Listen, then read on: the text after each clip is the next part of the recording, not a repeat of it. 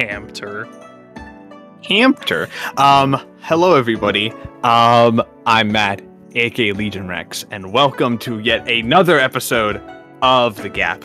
I'm your host. With me, I'm my co-host Shane, aka The Beater. How are you doing today, Shane? All right, listen, I'm fucking tired of it. I can't do it anymore.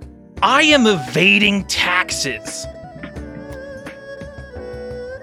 Why are you evading taxes, Shane? Please Because if the fucking government wants my money, they're gonna have to take it out of my cold, dead hands. Wait a second. What's this? What's this? What's this red dot on my chest? oh, oh. Shane's the man's dead. He killed. Oh, he, God. they got him. That's why you don't mess with the fucking CRA. Listen, The dice knowing him, I Government guess. have a monopoly on force, and they're going to use it to get their goddamn taxes. The Americans figured this out during the whiskey rebellions in like the 1790s. So I say we rebel. Man, I can't That's believe why- Shane's dead. I can't believe Shane's dead. Oh, Yeah. we're just gonna gloss over that fact. Don't worry, he's dead. Yeah, don't worry. Uh, Uh, with me, I also have my co uh, co-host Spencer. How are you doing today, Spencer? I'm not dead, but you know what I did do? Almost cried myself to work because I hit a duck. Oh, Excuse me, what? worst. I I I was not about to swerve, and the motherfucker tried to fly away as I was going over top of it. So I was rolling over the duck, and all I hear is boom and a fucking. Thankfully, there is no duck underneath my vehicle. The duck got away completely scot free, aside from probably a, little bit of noggin damage from hitting the bottom of my car. But uh, gave the duck a concussion. believe he hit a The duck's fucking like, what is happening to me? it was either I hit a car, the ditch, or a duck. And what, guess about the, what? what about the brakes, Spencer? Oh, the and then get rear-ended? No! Yes! People are Oh, good at like you have to have trust in your fellow driver on the road. Motherfucker, I work at a gas station and in a parking lot. I trust zero people behind a wheel I think of any kind. because you you work at a uh, at a undisclosed store at undisclosed Costco. location in undisclosed Costco. country. Costco. All right, John, you work at a Costco. I work at a Costco in an undisclosed area of an undisclosed country that may or may not start with an L and end in Luxembourg. Exactly. Azerbaijan. There you go. Mm-hmm. behind my And- co-host. Are we- are we doing the How you other- doing today, Josh? Other people here. Josh. What are we doing? Josh. Yeah, what are we doing, Josh? What? Yeah, introduce yeah. yourself. Hi, uh, Ryan, hit that yoinky splinky.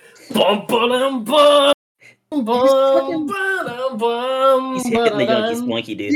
I'm hitting the yoinky the splinky. Honkai in Holy shit, I hit the yoinky splinky. I am I am doing good because I did not hit a duck with my car today. Spencer. Wait, That's always a good start to the day. That's always a good start. and a a good good, end to the day. And a good Uh, middle I to the day. I am good. It was extremely dead at work today. Dude, same. and I watched the fucking Blue Jays against the Braves. Yeah, I Damn. watch Why don't sports. you go for the Jays? Oh, Uh, fucking 5-2. Rip Bozo. Rip Oh, Rip Bozo. Leafs. Dude, rip Rip the the Leafs. Leafs. Rip Bozo. Controversial call. This is the uh this is the the one minute sports power hour. Uh Yes. Leafs suck ass. Fuck you. Uh Fuck it's you. good that you died. Hell You're yeah. the worst team in the in the fucking league. You're worse than the Blackhawks, who are like the most evil team who can't stop sexually assaulting women. Oh, How the fuck does does fucking Matthews scored like 92 points during the regular season and then combined with his co-leader to get zero? Because they're the Utah Jazz of the NHL. Frauds you know, across the realized board. Shane's still dead. Good. We should get a I'm doctor Adam. for him. Still dead? Hold Wait. on, hold on. Give me a second. I'm gonna get a doctor. Yeah, hi. I need a doctor for Shane. Mm-hmm. Yeah, that's me. I'm I- I'm the doctor. Ha- All right, have yeah, you need tried? you to re- revive Shane. Okay, one second. Uh, Shane. Uh, what promo code should we give to the audience for 75% off of their Nutaku order? You can use promo code the gap to get 75% off your Nutaku order, baby. Let's fucking go. Okay, he's back. Do you actually have like a sponsor for this? Oh, I almost I threw out my fucking throat. Oh god. we, Think if we we've never had a sponsor. And Well, I it's wish- oh, I God. wish- oh yeah, and yeah, and of course we also have Adam here. with Adam's here, too. man I'm. I'm normal. I'm not going to use the soundboard. Um, Yeah, basically what happened is that Matt yelled at me to watch this anime over the period of four months, and it wore me down. So I'm uh, I'm here. I watched uh, Shoegaze K-On! and I'm here to talk about anime. so what you're Uh, saying is I- you're weak. No, 'cause I'm strong. I care about my friends, and I want to engage in the, the same art that they do. Yeah. It, Well, that's it, very took- it, it took him. No, no. It, it, it, like, it took him. f- It, it- he resisted for four months. That's a while. He. T- it- that's a while. That's a strong man. Alright. That is a strong Okay, man. So I think we should start before all the news, before anything, the elephant in the room. Uh, we collectively, uh, this was supposed to come out two weeks ago. Uh, what happened is that Shane came down with super Ebola. He survived, Yep. but we could not record because he was bleeding out of every single orifice in his body, It's true. uh, Mhm. including the ones we didn't know he had. It's true. It was actually So- quite impressive, Yes, exactly, to be honest. They, was found, they found new much blood he had. orifices that they did not know existed on the human body through me. You're So- like a scientific miracle, dude. I'm genuinely. I have it. I have advanced the field of human biology exactly. By So that- bleeding out of all my holes. Anyway, Exactly. Well, that's, that's exactly. why we weren't uh, able to record two weeks ago, and that's why we're here now. Yeah. What was it supposed to be? Was it supposed to be Dragon Ball? So you can blame. Uh, what? what was it supposed to be this week? Because It was. It was always going to be Bocchi. It was always going to be Bocchi. was it? No, Dragon Ball got kicked off of this year because we pushed the schedule back. Oh, whatever. Yeah. Also, yeah. Spoilers for don't- Dragon. We were going to do Dragon Ball this year. Oops. Oh yeah. Rip. Oopsie Uh, daisies. Fucking Um. Adam is the fucking Tom Holland of the Gap. Just all of our secrets spoiled. Well, yeah. Well, Who it's, cares? it's- yeah. Who cares? Uh. But in any case, we have it's like we have a cinematic universe. Do you think there's any storytelling here? It's just five idiots talking about anime. exactly. And I'm one No of them. drama here. well, we have a wonderful show planned for y'all today. we? Do Um, we? I will- Figured it out yet. Uh, it's me and f- these four idiots. I'm gonna be the normal one. Can you Yeah. say that in confidence, Matt? That we have a great show planned for I- them. Yeah, I, I, I, I. I, I really have to say, I don't know if that's a. co- I, don't- I considering considering the the uh, the fuckery that has transpired over the past nearly ten minutes. This was just Um, our opening. This is our intro. That Jesus Christ, it's been eight minutes already. We tried to get this under two and a half hours. This is gonna be a four-hour It's, podcast. over, it's It's longer already than Isaac. over. Jover. It's, o- it's already Jover. Um, so we have we have a show planned for y'all today. Um. but it's a show. And uh, so uh, we have some, of course, some simulcasts to talk about, some simul pubs, uh, a couple pieces of news. Of course, our featured anime of the podcast, Shoegaze K-On!, also known as Bocchi the Rock. Uh, and uh, so look forward to when we talk about that. But as always, we're gonna start with simulcast discussions. Now, again, uh, as Adam mentioned, we miss we of course postponed this podcast by about two by two weeks. Uh, so because of that, we actually have four weeks of anime uh, to discuss. Um, if people want to discuss it, uh, so Wow. I'm gonna start this off. I'm gonna give the baton to Shane because I know I think I know what show he wants to talk about. Um, but uh, Shane, what do you want to talk about?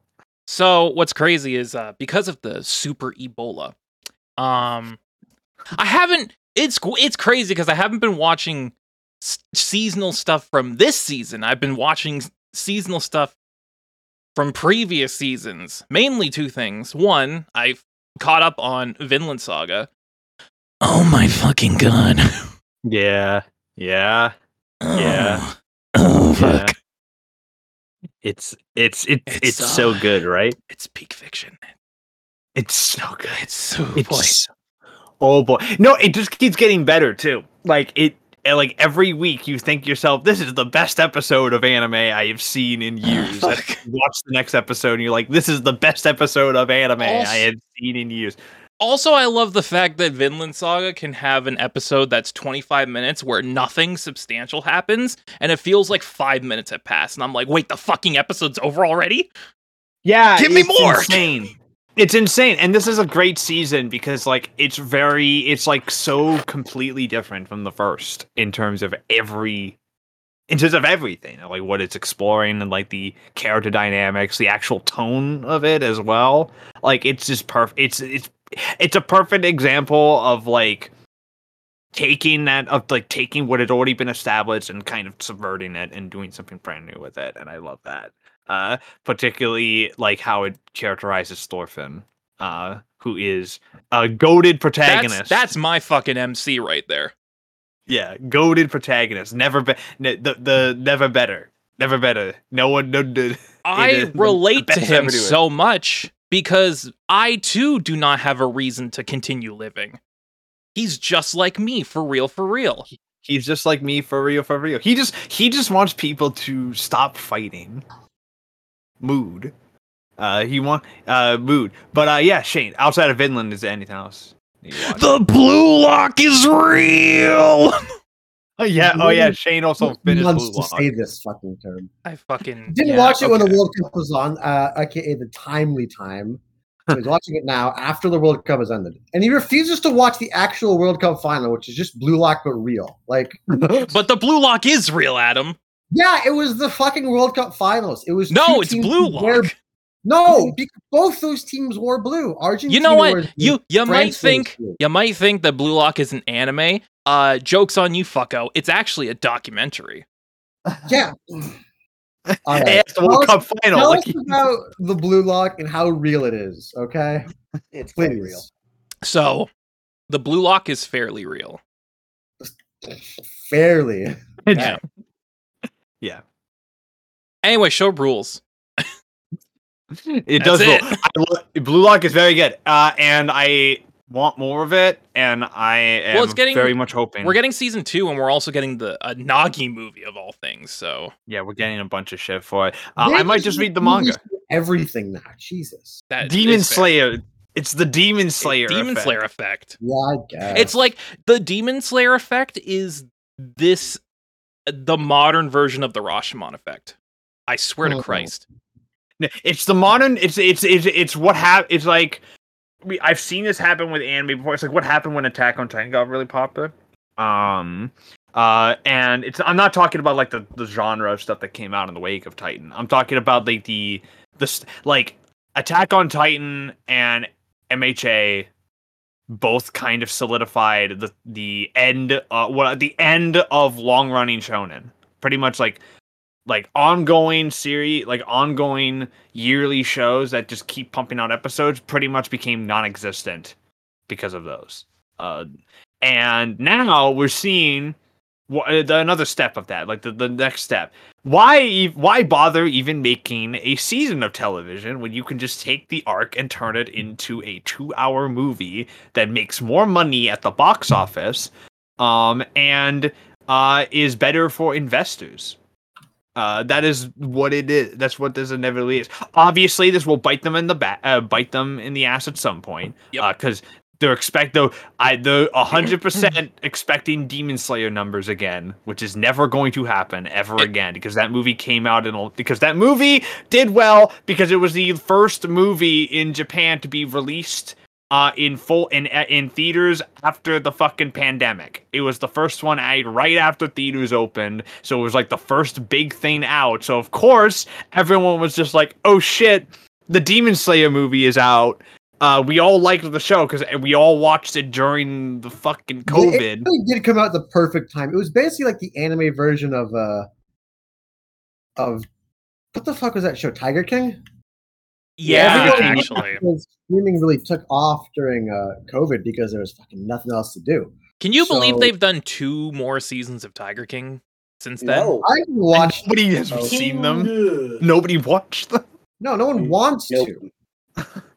I mean, it, it, no one wants to because the first season was just kind of like, oh, there's nothing else on. We'll watch Tiger King, and it wasn't even intended for more seasons. It was like no, fucking it was it ended perfectly too. It's like, all right, this dude's in jail because he's an insane person who calls himself Joe Exotic. Like, Yep. how did you think this is going to? And Demon Slayer is kind of the same way, not because the main characters end up in jail, um, but because it I don't think they expected it to do as well as it did. It obviously had a lot of hype behind it. You don't put that much production value into a show without, you know, having at least some confidence that it's going to bang. But I don't think they expected it going uh, this well. And no, they did not. yeah, they uh obviously the movie made a lot of money. Uh, I think that there's going to be a bit of a Suzume effect too, and will people will draw the wrong uh, conclusions like they always do from Suzume making uh, several cajillion dollars, especially in the West. Yeah. Um, Um. Yeah. Oh, uh, we'll be talking about Suzume in the news section for sure because there's been Hooray! some interesting totally developments. seen that. I still need Um, to watch the Josh Keaton Chair movie. I Yes, do I too. do. I still need to see it too. Mind. I need the, the, the twisted mind of Makoto Shinkai. Makoto Shinkai, is that Is that you? You. Uh, speaking of which, Josh, uh, what do you? Is anything you want to talk about for simulcast? Um, Doctor The Stone. blue lock is real. The blue lock is real. Thank you. Um, Doctor Stone, really good. mm-hmm, mm-hmm, Demon Slayer, mm-hmm, mm-hmm. really good. All right. Urusei Yatsura, Mm-hmm, mm-hmm. really Oh, good. yeah. When does that come back? I don't. Oh, 2024. Oh, so we have to wait. Fuck. Have Yeah. fun waiting, bitch. So yeah, uh, uh, Demon Slayer good, Doctor Stone good, and Urusei Yatsura good. Hell yeah. Sick. Yeah, Demon Slayer is really good this season, by the way. Uh, eh, I am not like uh, like uh, I am not liking this arc as much as Entertainment District, but then again, Entertainment District was a a, a, a banner. But they the just board. got to the good shit. Yeah, but don't worry, Matt. Um, really, up until the very end, I bounced back and forth between the last arc and entertainment. But entertainment is my favorite arc, like hands down, Yeah. because I- Tengen Uzui is the best. I think personally, Mugen Train's still my favorite arc overall. But in terms of the anime, yeah, Entertainment District fucking clears. yeah, Mugen, Mu- uh, fucking uh, uh, fucking uh, but yeah, I think I, I I like Mugen Train for how uh for how concise and contained it is. I Mhm. think it's really it's a it's it's really it's kind of cool that the it's kind of cool that the highest grossing anime that the highest grossing uh anime movie of all time takes place entirely in one location. Uh like it's just one mo- it's like a it, it takes place entirely like over the course of like a couple of hours on What, like what if they train. made Bullet Train starring Brad Pitt into an anime? Oh, And It's set it ju- in it's- Taito, it- Japan. That's yeah, you know, it, uh, it it would it would ju- it would just be like fucking it would just it, it, I don't know why, but I I I, I just imagine it with like Akudama Drive aesthetics because I feel like that's what it would be like. We need Yeah, another yeah. season of that, man. We need another season. But the of that, ending man. was so strong, like it, it Yeah, was a nice just- complete bull. Give me the Listen. world, Matt. Just the world. Let Just me pump- live in it just again. pump it into my veins, dude. The world is kind of shit. I don't want to live there. Yeah, like, but pump it into my veins. I don't want to Uh, live in Night City. Yeah, but uh, but yeah, um, but yeah, Spencer, what do you uh, anything you want to talk about? Uh, yeah, sure. Uh, so I have been catching up a little bit. Um, the uh, Birdie Wing is uh, bonkers insane um, with the plot twists that have been happening recently. Um, magical girls, magical destroyers. Yeah. Uh, continues to uh, both shock and disgust. Um, Yeah. Uh, yeah, because I- Magical Destroyers is just bizarre. The most bizarre show of the season. also, but once again, playing to its strengths in its bizarreness. I'm pretty. I'm almost positive. There's no fucking way that this is not an original. Like, It's an original, yeah. yeah, because shit like this is a like this Birdie Wing scream original anime to me. Um, uh, Skip to Loafer is still an incredibly cute and wholesome show, and I love it. Uh, the Witch from Mercury is the Witch from Swerve City. I'm It's- pretty sure now. Okay, I don't know where the fuck Witch from Mercury is going. I don't No. know. How many war crimes? Uh, the- uh, not just war crimes, but uh, uh, the lesbian wedding might be off, No. Yeah. and I'm upset. Let's just say this. There is not just war crimes. There are crimes that could be considered an affront to God. in the eyes of the law, I am a broken man, but in the eyes of God, I am amongst him. Yeah, I, I, I, what, I, I, I'm, I, I don't, I wonder, I'm wondering where the season is going, because like, because like it can't, you, you can't wrap it up. Like we have half a season, half a Half, core left. yeah. There's no way this is getting wrapped up in like six episodes. Oh, this uh, that coupled with the fact that this that Gundam, thanks to Witcher Mercury, has made about a bazillion dollars. Um, this is getting the full fifty, baby. This it's gonna get the full 50. It's, it's gonna get, dude, it's gonna get like a fucking hundred episodes. It's gonna be like a fucking Gundam Seed situation. It's gonna get like a Just- fucking gajillion spin-offs. It just prints money, Matt. It just It's prints gonna, money. it, it prints money. Uh, the fucking Gundam Aerial. It, it- good luck if you're into Gunpla. Good luck finding the Gundam Aerial. That's all I'm gonna say. Correct. Good fucking luck. Um, Um, but yeah. Uh, what else? Um, sorry. Um, oh, and uh, working for godly God in a godless world is Ah, that one. yo. It's The only one Bonkers, that was bad. because th- underneath all the grime and dirt and garbage CG and bullshit, there's something that's like actually kind of interesting. And that's the worst part to me. Also, as you've probably seen the Twitter clips by now, uh, there's a shot in episode four where it's a live action video of a guy on a tra- on like a combine that they just photoshopped one of the characters' heads on. And if you have not seen that clip, I 100% recommend out of context watching that shit because even in context, it is the funniest fucking thing. It is a legitimate live action fucking video of some dude driving a combine and it's a human body that they cut out the guy's head and just badly photoshopped it onto the real person's head. Oh, this that- show is ridiculous. And I don't know if it's like an abusive thing where I'm kind of learning to love it or if I'm or if it's like a like masochistic thing where I enjoy being hurt by anime. Um but I'm kind of fucking with it. I know it's terrible, but it's not terrible in a way like um fucking uh Redo of Healer. Redo of Healer or like Peter Grill, where I feel gross after watching it. Like genuinely, I feel like my soul is tainted.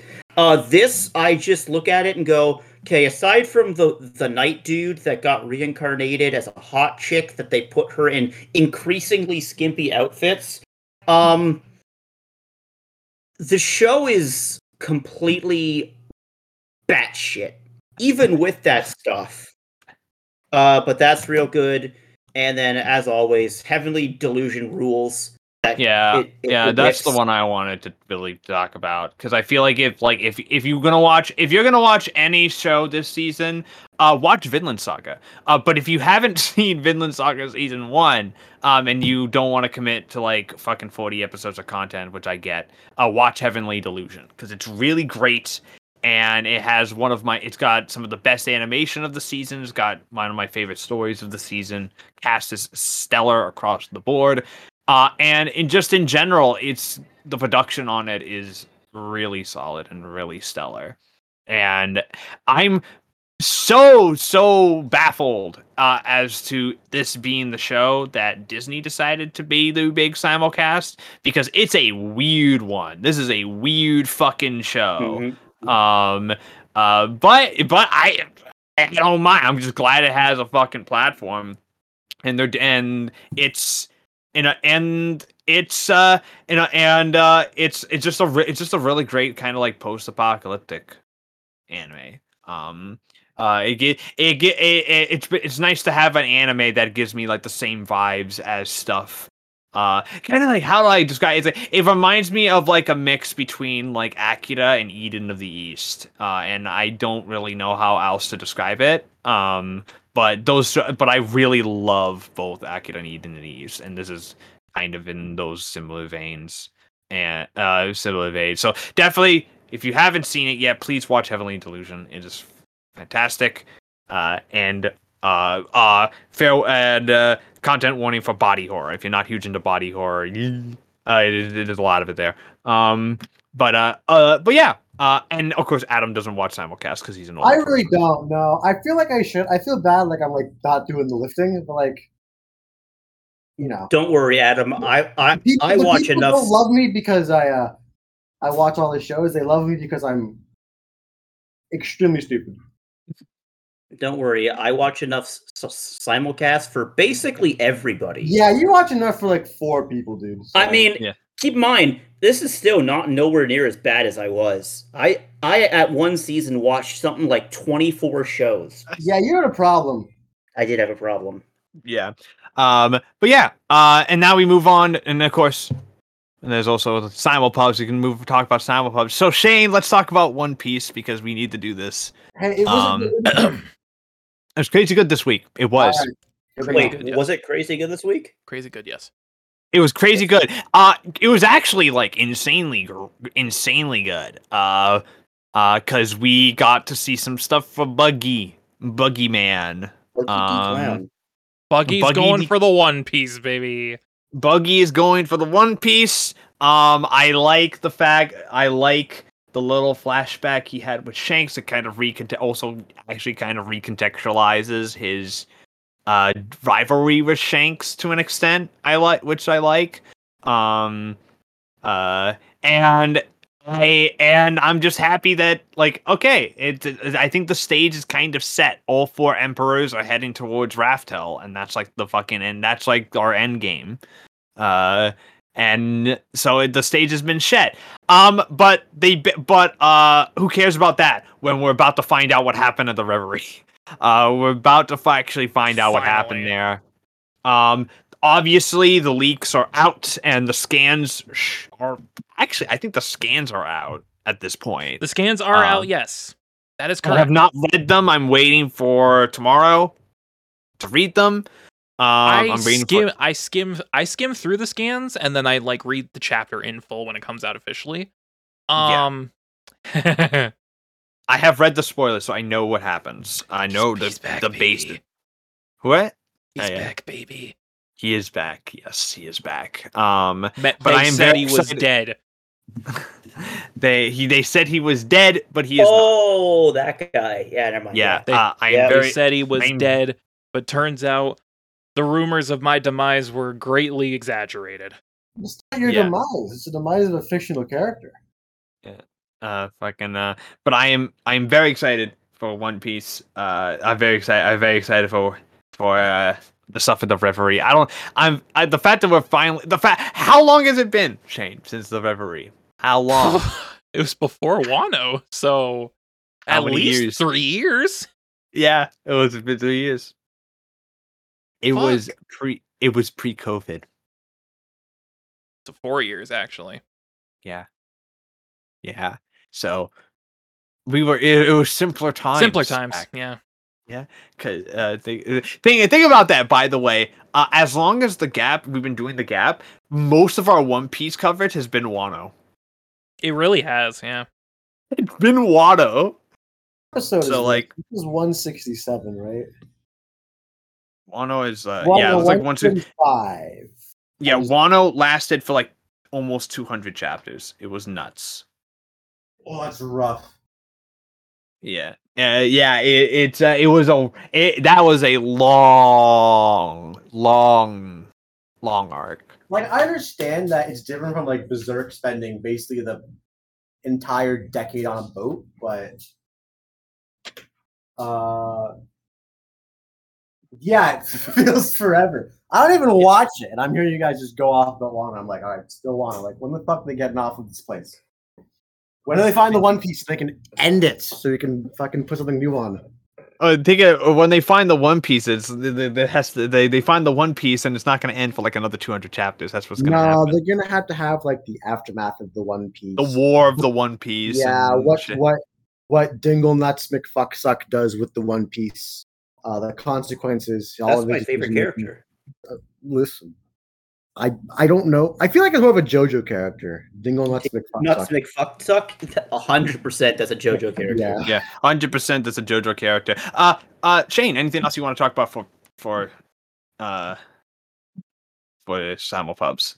So this week is interesting because our good friends at Viz, I'm sure this is going to be in the news. Our good friends at Viz just launched a new manga service, Mm-hmm. Viz manga.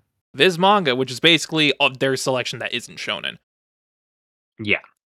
And uh I started reading Call of the Night. Hell yeah. Hell yeah.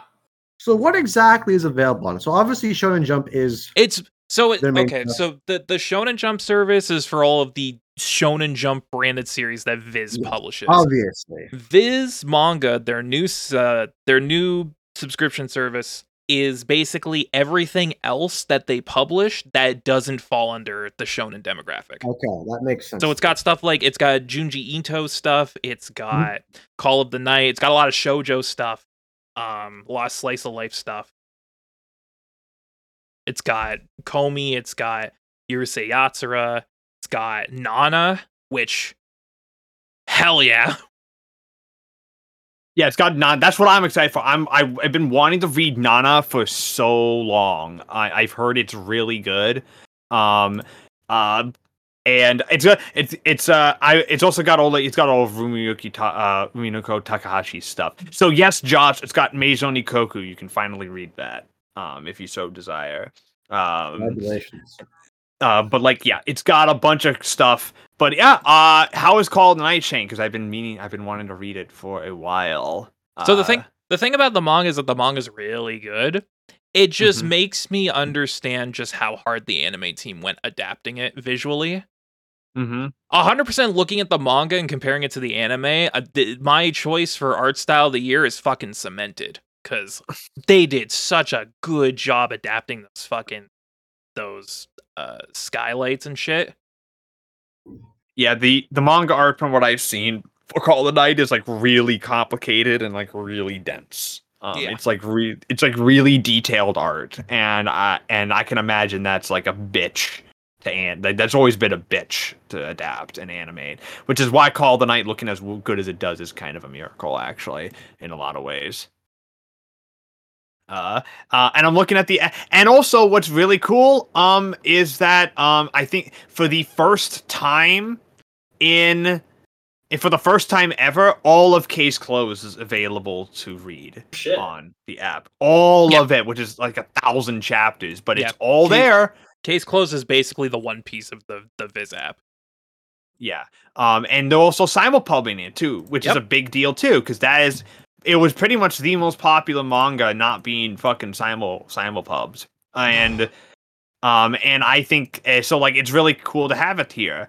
Um I think that uh, I think the best thing about the Viz app, uh, the Viz manga app though, is that it they Viz pulled the funniest possible thing in history because they revealed it the day before K manga dropped and K manga ended up being an absolute fucking disaster. Uh, for those who don't know, Ko- that was supposed to be Kodan. That was Kodansha's that they were uh, that they were hyping up, uh, and that turned out to be a disaster because it's coin based. You wanna read- You want to read manga of the shit you like? You gotta, you gotta fucking pay the money. You have to pay for coins, which then you then use to read the new chapters because you have fucking damn it. How fucking hard is it? Dude, just Twitter had a field day with that. It was incredible. Yeah, it, it was it, yeah, just a messy, messy launch for K manga, which is not surprising. It's Kajancha. Kodansha's fucking stupid, um, and have been for a very, they have been for a very long time. Uh, so th- uh, very long time. But yeah, it's uh, but now that Viz manga's here, um, I will probably definitely be using it. Uh, I think the thing, I think I'll probably use it to read uh Insomniacs after school because I Hell haven't talked yeah. about that show or not. but I I have been watching it and it is so good. Also, by Um, the way, uh, Matt, um, case closed is currently on chapter eleven hundred and four. Jesus. 1112 actually. Shit. Somebody should tell Fuck. Wikipedia. Uh, Still, fine, sorry. 1,112. Oh yeah, they have Yeah. Inuyasha on here too. The manga yeah, they has have all of running- Rumiko Takahashi stuff. The Inuyasha, they have Ranma, Reizou Nikoku, Urusei Yatsura, Mao, Rinne, um, Mermaid Saga. It's all that. All of her stuff is there.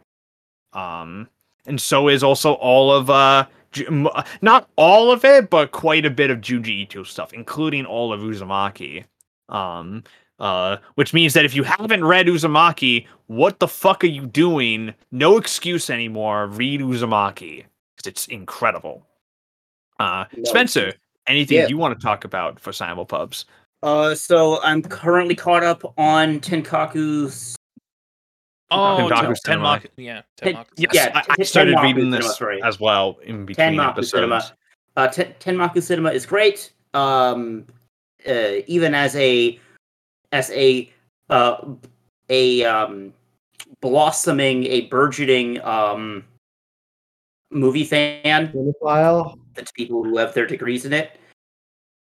Um, I am actually being, you know, making a movie very difficult. Uh, I this is love good, the- has good art. Yeah, I love the newest chapter because it was literally about how shitty location scouting is. And it's Location location, scouting. scouting, Yep. uh fucking sucks. It's so boring. Uh and it al- it's always Um, frustrating. Um, Chainsaw Man rules as always. Yeah, I was Chainsaw Man gets a, a chainsaw motorcycle. stole my thunder. Fucking insane bonkers shit. What a Chainsaw dumb motorcycle. Look, I'm a fan. Also, Chainsaw Steal- Man steal is that 100%. motorcycle. I can't. There's a lady on it. Well, then Steal steal that his car. instead. Okay. Oh, Beat beat, it. it. what a good. It's that was genuinely one of the funniest things I think he's ever written. I was snorting. I read it. I read the new Chainsaw Man while at work, and I saw that panel, and I fucking almost lost it because I yeah, like, I got. I have a fancy dancy work from home job, so during like the downtime, I try and like keep up with that, and I was like losing it. yeah, it was uh, That shit was. good. I like the new chapter because it was more. It was more.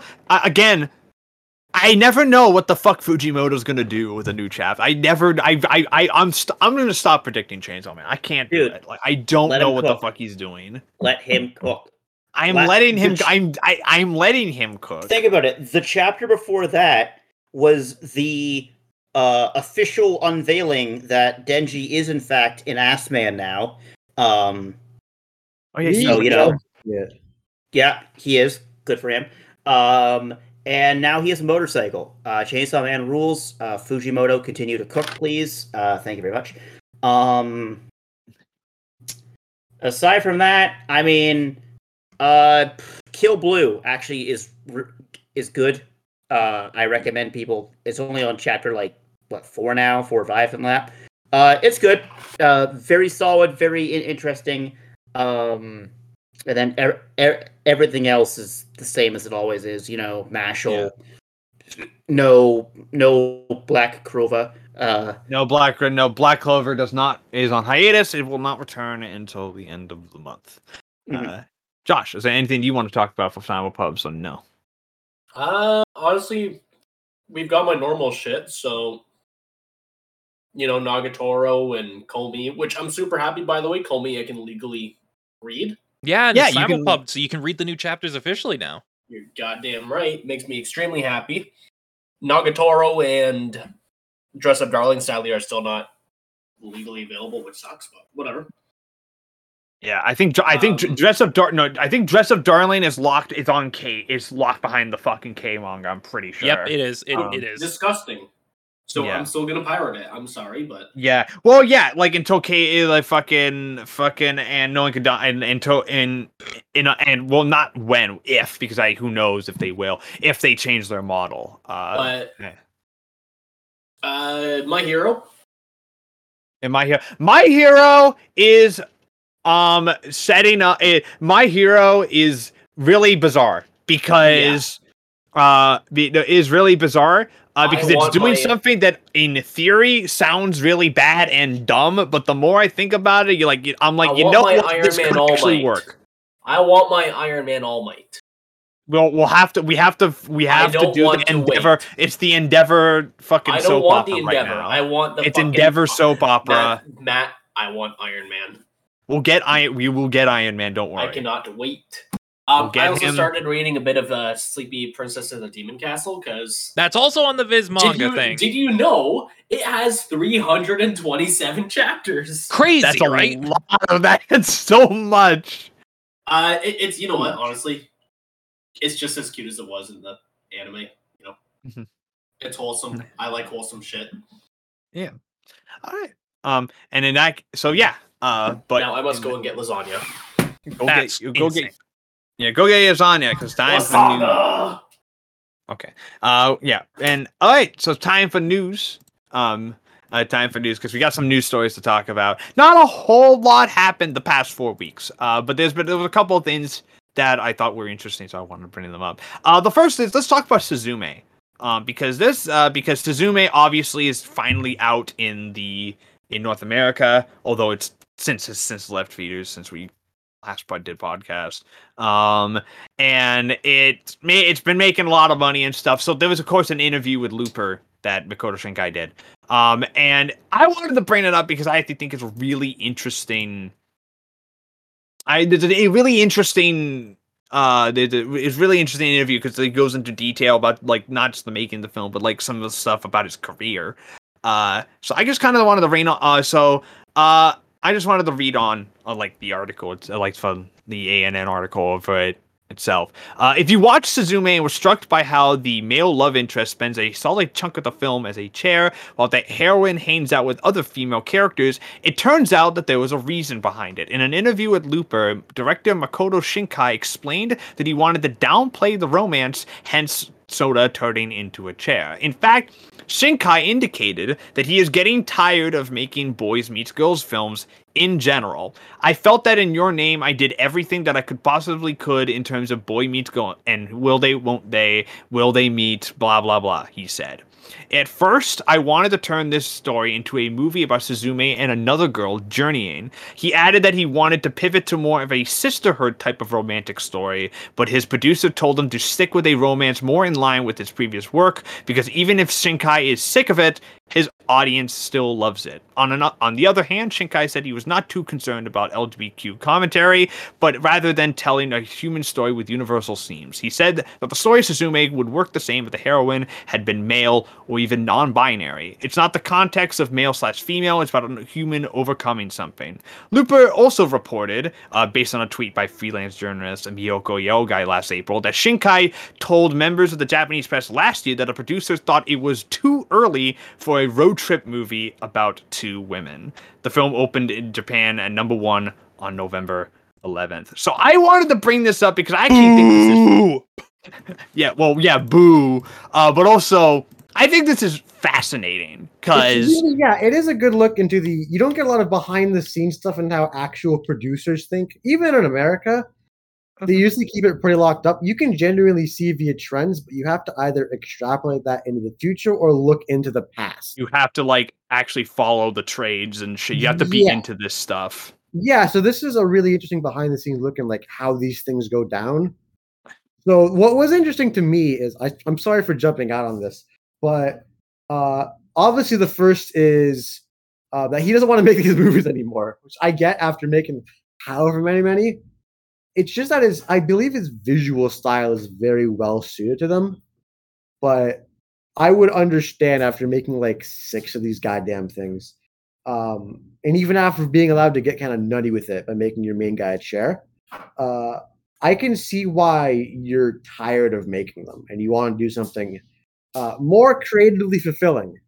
Uh-huh. Um, uh, yeah, it was also the the sexuality stuff was interesting. Uh, I don't think there was much. I didn't really find anything like debatable about that. Like, I think if uh, if he wants to make one about like uh, gender minority, uh, sexual minority, that sort of thing. I think he'd do it like whole ham. Like he wouldn't put in a metaphor via chairs, he'd like make the character that way. Yeah, he would, knowing his seems like, it. I know Japan has this weird reputation, but the problem is it's not like Japan. It's the fact that the society is extremely old, um, and the it's basically a one party state that's been operated by the U.S. as a colony for a while, um, and the uh, people in charge are largely propped up via uh, dynastic politics and uh, associating to the uh, uni. What the fuck is it?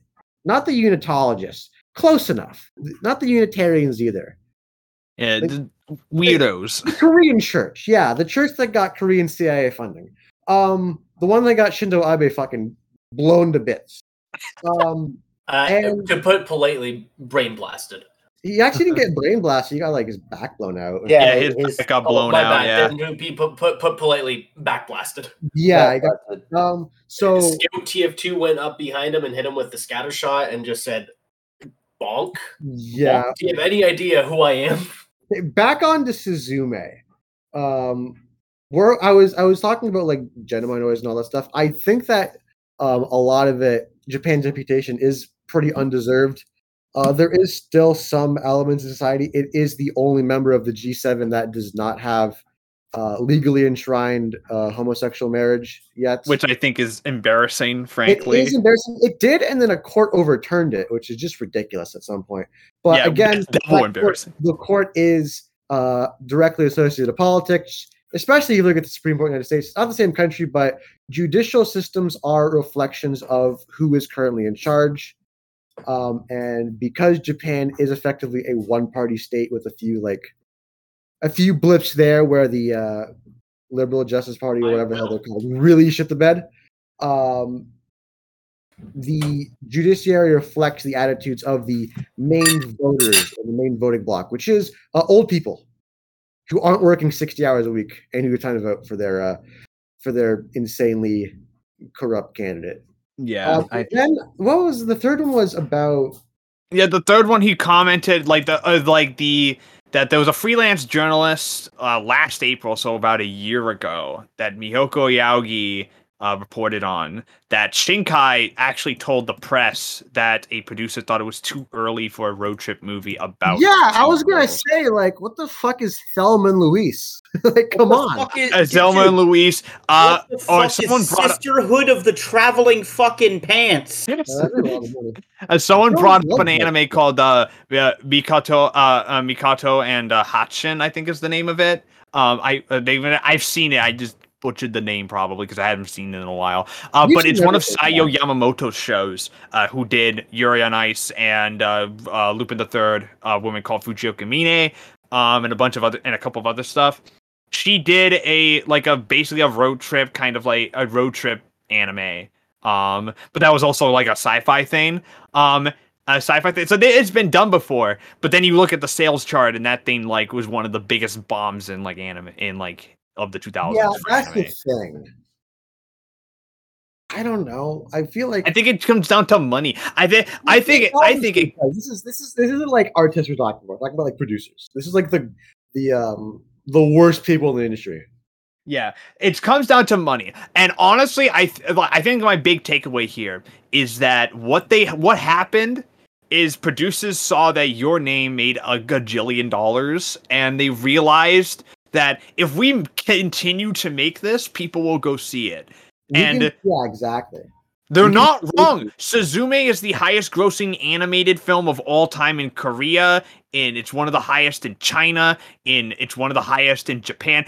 Asia's just eating this movie up. It's the highest grossing Shinkai film by like a good margin in the States. It's doing very well in the UK. It did exceptionally well in Australia like everywhere. It's just like it's one of the highest grossing anime films of all time And most. It had a lot of crossover because I there were a lot of people talking about this on my Twitter feed, which isn't really yeah. representative of uh, the majority opinion, but like I had people who I follow for sports who were talking about it and were like, "Damn, this is a good movie." Yeah, um uh, which i well yeah so like it's one of the few anime films to really break out like original like non-franchise ones to really break out like that which i think is yeah really like all the main anime films that get a lot of crossover in the west are franchise ones uh dragon ball z superhero um, all the My Hero movies. Uh, you know, Demon Slayer. Kaisen, One yeah, Piece. I was gonna say yeah, One Piece Red, uh, like that. And then it's kind of weird for a non-franchise uh, movie to break through, even though if it is obviously Shinkai, who is a significantly uh, a big name, obviously not as big as Miyazaki. There was that ridiculous article where it's like, oh, he's the next Hideo Miyazaki. It's like, all right, man, you don't know a goddamn thing about shit, homie. You, you, you, like, you don't know shit. Uh, you don't know shit. you Uh, don't know fucking, fuck. yeah. because because because Shinkai himself resents that statement. Like he does I not would agree. too. Like they're completely different visual styles. They're different art styles. He has a different way of storytelling. Um, I think his stories are a bit more. I don't want to say grounded, but Miyazaki movies are usually pretty fantastical. If we're not counting Grave with the Fireflies, which is just World War II.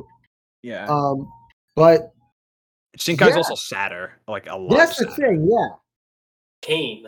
Yeah, Yeah, his, his from- stuff is melancholic and stuff. It's about like a lot of it is appealing to like nostalgia. Like a lot, like I think it's important to like the reason why your name was a big hit was not just the romantic ac- aspect, but was the fact that its entire core ethos was like was about like Shintoism, um, and like a bunch of like really heavy spiritual cr- stuff that like really resonated with like the older audience in Japan at the time because it was Yeah. also in 2016 it was five years after the tsunamis and earthquakes and nuclear disasters they were still reeling from that so it can't it was it's and suzume is i think is doing very well for the same reasons and also why Weathering with you did very well too um it just it's re- it, it resonates with like the older crowd yeah. What Um, was it? Brother with You was weren't there? I don't want. I don't. Well, I can't quite be sure, but I feel like there were. Maybe I'm making this up. I could have sworn there were significant floodings that happened, but there were floodings that happened and uh, right could- before before be the- with you came It out just yeah could be like the me um, being what 14 years old when the enormous earthquake happened when they had to basically just put the whole country on ice for a bit. Um, and then obviously um, Suzume, uh, COVID doesn't need to be said. That sort of thing. Yeah, especially since Suzume is literally about a global pandemic, apparently. So. Yeah, like he's got a way of being very timely with his stuff, which is Yeah. very strange he's- for a filmmaker. I mean, he's about to be like he even mentions that he's about like I he claims to not want to focus on political stuff, but like I definitely he's he's a I think he's Shinkai is a very political filmmaker. I feel like I feel like he tries to hide it because he knows that it doesn't look good in the press, in, especially in Japan. Um, yeah, but like I feel like he's an ex- I, think between the three past three films he's done, I think he's pretty uh, explicitly political. Um, in some of the stuff he wants to. Yeah, This- there's- your name is also about gender identity in 2016. Like that Yeah, was a you- huge. You're you're not going to believe this, but politics in film is more than uh, women and heterosexuals. It's about more than women and black people. exactly. Uh, What? uh, I know it's wild, right? But there's That's a whole That's there's crazy. an entire like. that, that sounded so genuine. I almost did like a. Dude, he's like, Thank you. what? Thank you. I I I always aim for like at least eighty five percent gen genuineness. Uh Genuine. But genuinity. But the fact that I, I I even got Matt with that was pretty impressive. That impresses me. Uh, yeah, we've been on this for a while, so I'm just gonna get it to like um like Shane instead to give like a quick like Shane. Do you have anything to say on this before? Yeah, this was the uh, this was the Adam and Matt talk about movies for a bit. Twenty Uh, minute block happens. Uh, rip lesbians. Yeah, rip lesbians. Uh, rip lesbians. That we could have had it all. We could have had a Yuri Makoto Shinkai film, which would have been We we were so close and yet so far. I were still this think close. it's possible. Hold hold out hope for it. It might not be the I- next one. I think it'll be the one after that. Uh, someone said Shinkai should do a horror film, and I think that'd be fucking hilarious. That would be really funny with his visual style. It would still somehow be about star-crossed lovers. And feature RADWIMPS. Yes. Yes. Do you think that Radwimp is tired of doing these fucking things?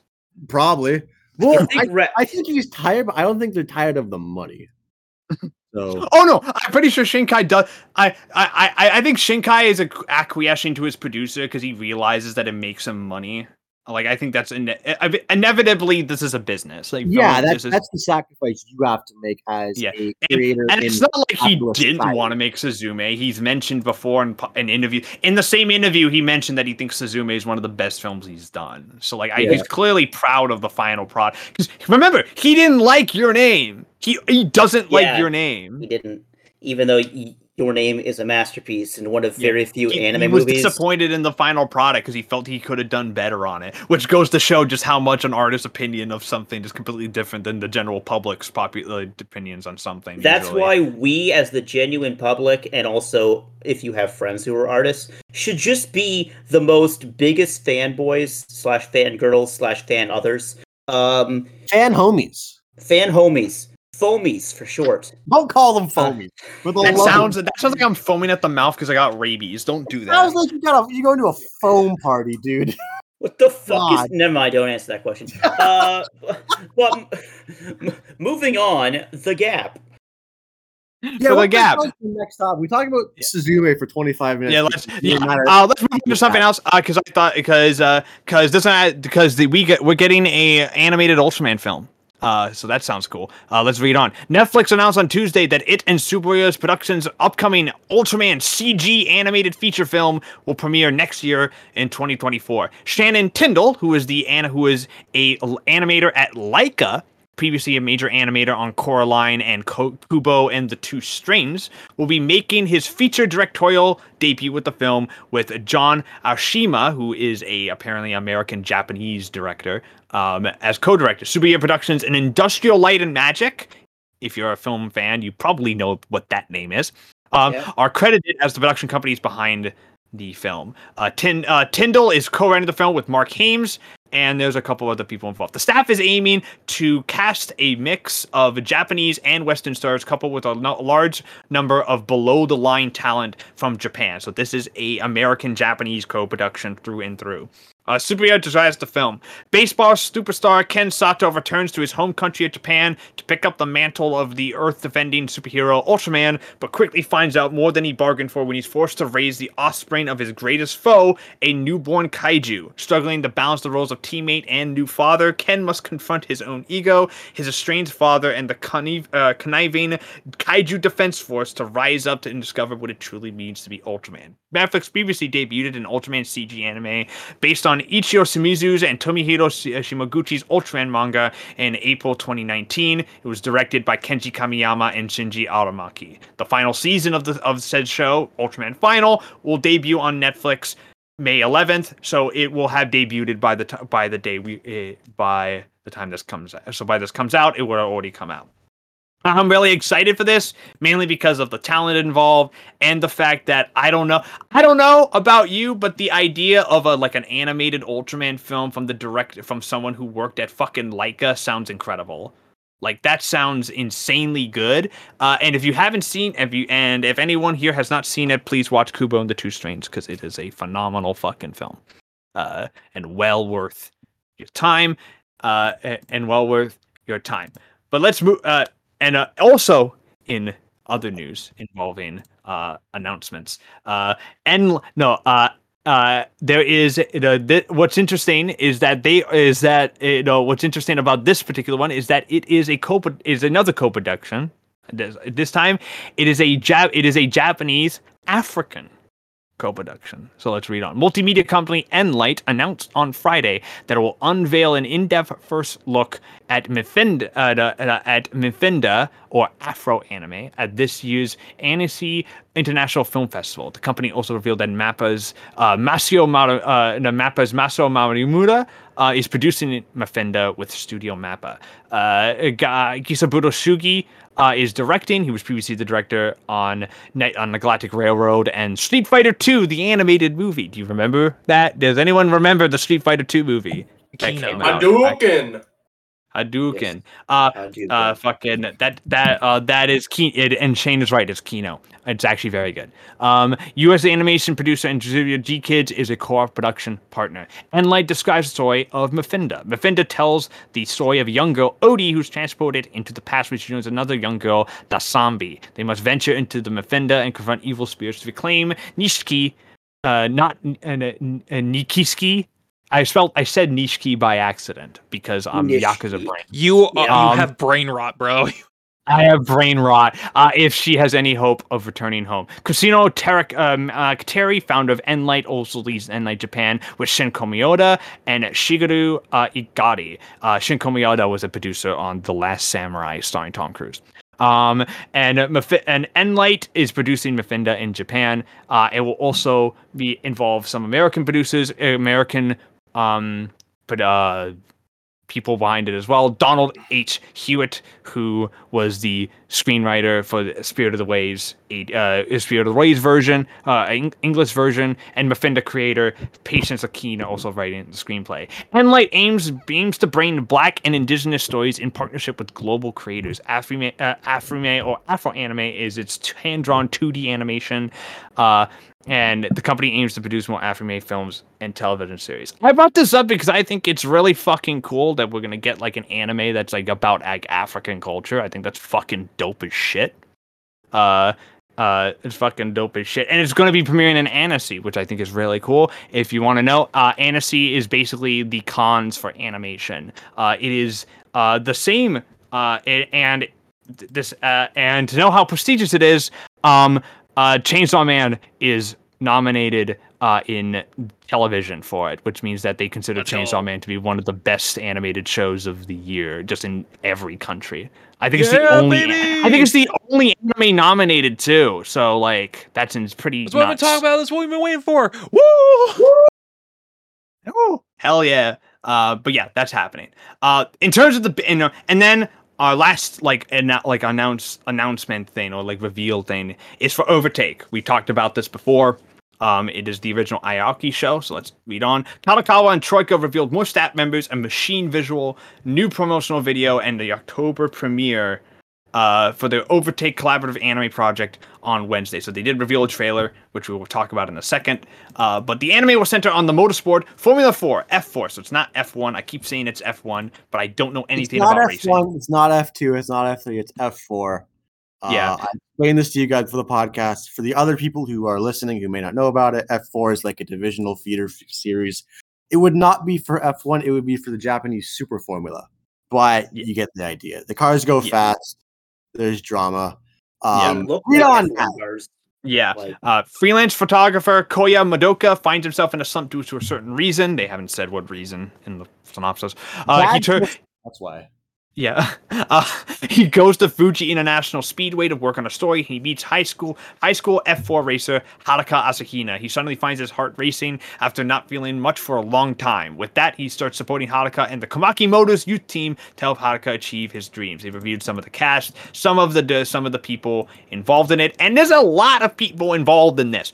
Uh, there's a lot of pe- there's actually a lot of people involved in this. One of the lead the lead art uh, the, the lead CG director on this is actually is Masaya Machida, who is the CG director on Birdie Wing.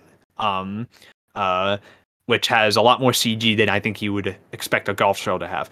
Um, It's also the same editor as Recreators, another Ei Aoki show, and as we know, Ei Aoki is directing the anime. He previously directed Recreators, Wandering Son, Aldano Zero, Fate Zero, and Girls Bravo.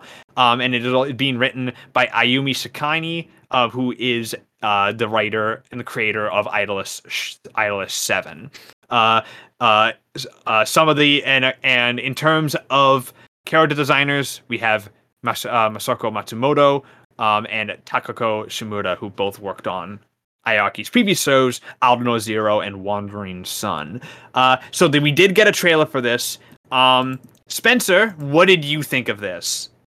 I mean, listen, I'm a big Aoki stan. Okay, ID: Invaded is probably one of the better, one of the best shows of that of that year. Uh, when that, when it came out, uh, I still haven't seen Recreators, but I know I'm gonna love it. Um, to have, in this case, I don't mean this sarcastically. Unlike Shinkai, literally from the twisted mind of Aoki, um, doing a Formula Four sports racing anime. Um this is either to be the most shonen sports bullshit like like Haikyuu to the nth degree um or there's something more sinister at play. In fact, some might say somebody's going to be a winner, not overtaken. That's a bad pun. Yeah. Um, Yeah. On Earth, I, I don't know where you were going with that. I don't. Yeah, I, that I have no idea where you're going with that. Or this is just a, or this is just Yuri on Ice with uh formula with F four. I refuse to allow more gay boys in my anime. Here's the deal, right? What I don't is my Joker is moment. Why don't why don't they like actually partner with Formula One? Because Formula One has a Japanese driver right there, Yuki Tsunoda. F1 fans love him. He's great. He's very short. He goes very fast. He swears a lot. Never mind, Like all, F- all F1 drivers supremely attractive. Like, why don't you do something with that? Make an F2, F3 anime. Basically, do like an international thing, um, versus this, which I, I guess. But framing from the why is the main protagonist uh, a photographer and not the actual driver? I don't understand. A lot of questionable decisions with the uh, If- the, my my first impressions of this are uh, confused, um, intrigued.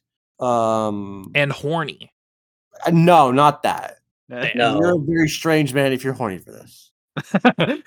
No, a- he, might he- just he- he- be he like had a- that uh, there's a reason why Titane was one of his favorite films. Um, but uh, uh, but uh, no, but if you want, if you are wondering, Adam, uh, uh, the photographer is not actually first build. The Ah, racer is. I I have a feeling what it is. I think this is a co-lead situation. I think. Aha. I You have your I driver think- and you have your man on the outside. I I think the man on the outside is meant to be the POV character, but the actual arc is probably going to be on Mister uh, Haraka. Haraka Yeah, yeah, who's our driver. Uh, uh, because because we gotta ha- we gotta have a lead character who has not. You gotta appeal to people who don't know shit about racing or F four or any of this. I think they should go the opposite. Make it like super technical for the sickos and the autistic people. I think we, that would be a tremendous way to get people into it. Also, Yeah. you have to be the official F1 sponsorship. I mean, there's like they're like put on events in Saudi Arabia and shit. There's the least you could do. Be like, hey, F1, uh, do you want to work on this together? Just put your slap your name on it. What's the worst Yeah. that can happen? It's bad. oh no, you have Max Verstappen as your guy. Yeah. The most annoying man on earth. I'm, I'm a, Right. by the way, for any F1 fans out there, I'm a certified Verstappen hater. I don't like him because he's Dutch. I also don't like him because he's too fast. It's not fair. They should let Lewis win everything. Yeah. Um, but yeah, Shane, what did you think of the trailer? By the way, if you watched it, I think it looks gorgeous when it comes to the 2D character animation, and then it cuts to the PS1 F4 cars, and oh boy, oh boy, I think these are at least PS2 F4 cars. they're they're definitely like just early PS2. PS2. It's got it's got the same energy as like Initial D in terms It of its like It yes. really does. Yet this is coming out like 26 years after that. That's the main concern. Not what my my concern is uh plot, that sort of thing. I I think that the uh this is going to be a bit of a, a left fielder, but the the storytelling of Heat is perfect, and you can basically uh, adapt it into just about every genre. Where you have two super professionals who don't know uh, what else they do with their lives, and who really can't do anything else with their lives, uh, fully commit themselves to this. Why don't you do that? Mhm. Can we adapt the plot of Michael Mann's Heat 1995 We to don't-. Yaoi? yes, Yeah. Oh, you could. It basically is a yaoi. It's the greatest American love story. I, I'm, pr- I, yeah, yeah, I like. I, I mean, yeah, like I, I, I yeah, you Did, could. did you not watch the movie? Shane? The last shot is like a silent "I love you, brother." So the That's thing is, it I haven't seen Heat in like, God, I can't remember. Well, I think You you should probably get watch. that I, I know Shane watched Figure it when he was in like film school and doing Michael Mann stuff. So like whatever. That was probably, I would say, at least eight years ago. Speaking of strange tangents, this is not animated at all, but Oh, boy. fucking Ferrari movie looks good as hell. I'm excited for it.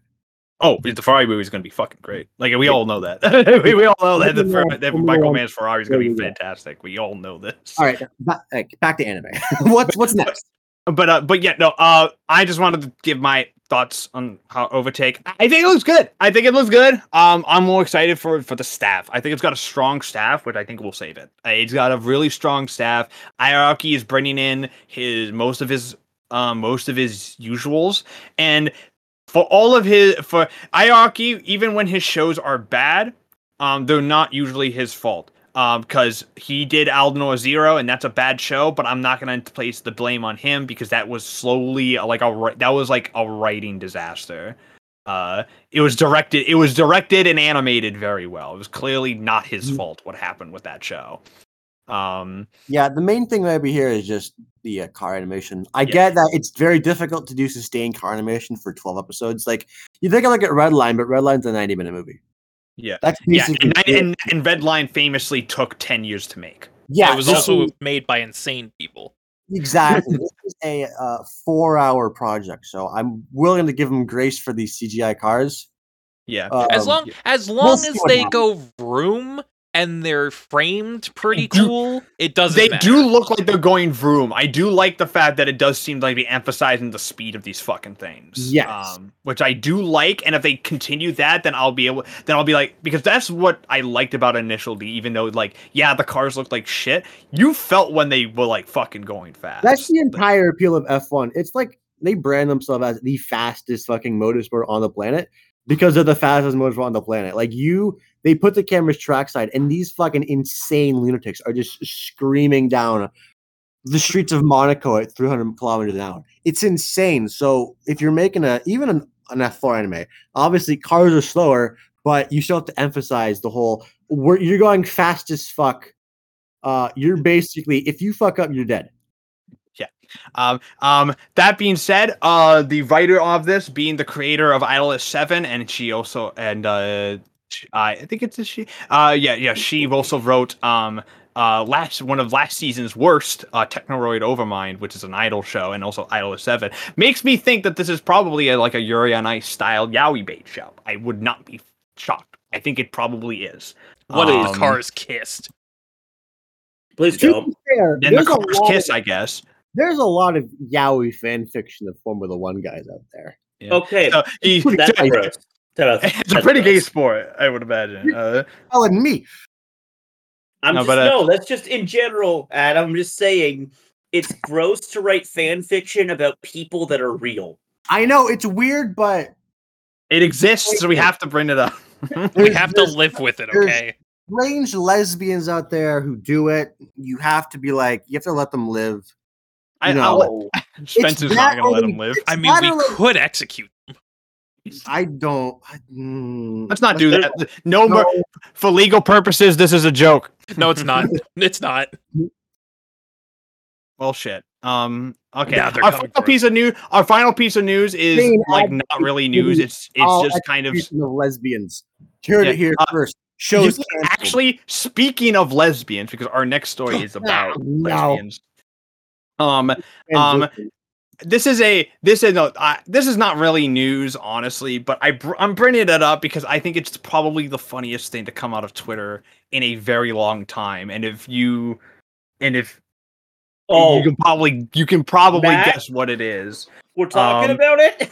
uh yeah so a humble trigun fans book recommendation Oh, spread God. much further than anyone was expecting last Biggest sunday an account by the name of Bigolas Dickolas Wolfwood uh, uh, tweeted a, effu- uh, a effusive recommendation of Amal El-Mohtar's and Max Gladstone's "This Is How You Lose the Time War" sci-fi novel. Never read the for- book. Probably. I By the way, that's a great fucking title. By the great fucking title for a book. Um, the tweet has since gone th- so thoroughly viral that it has reached the attention of both the authors and even Trigun Stampede producer Yoshihiro Watanabe. Read this. Do not look up anything about it. Just read it. It's only 200 pages. You can download it on Audible. It's only like four hours. Do it right now. I'm extremely serious. Bigolas Dickolas Wolfwood wrote in all, with zero with zero caps and all lowercase. Grabs you personally by the throat. You will do this for me. You will go to the counter at Barnes and Noble. You will buy this. I will be greatly rewarded.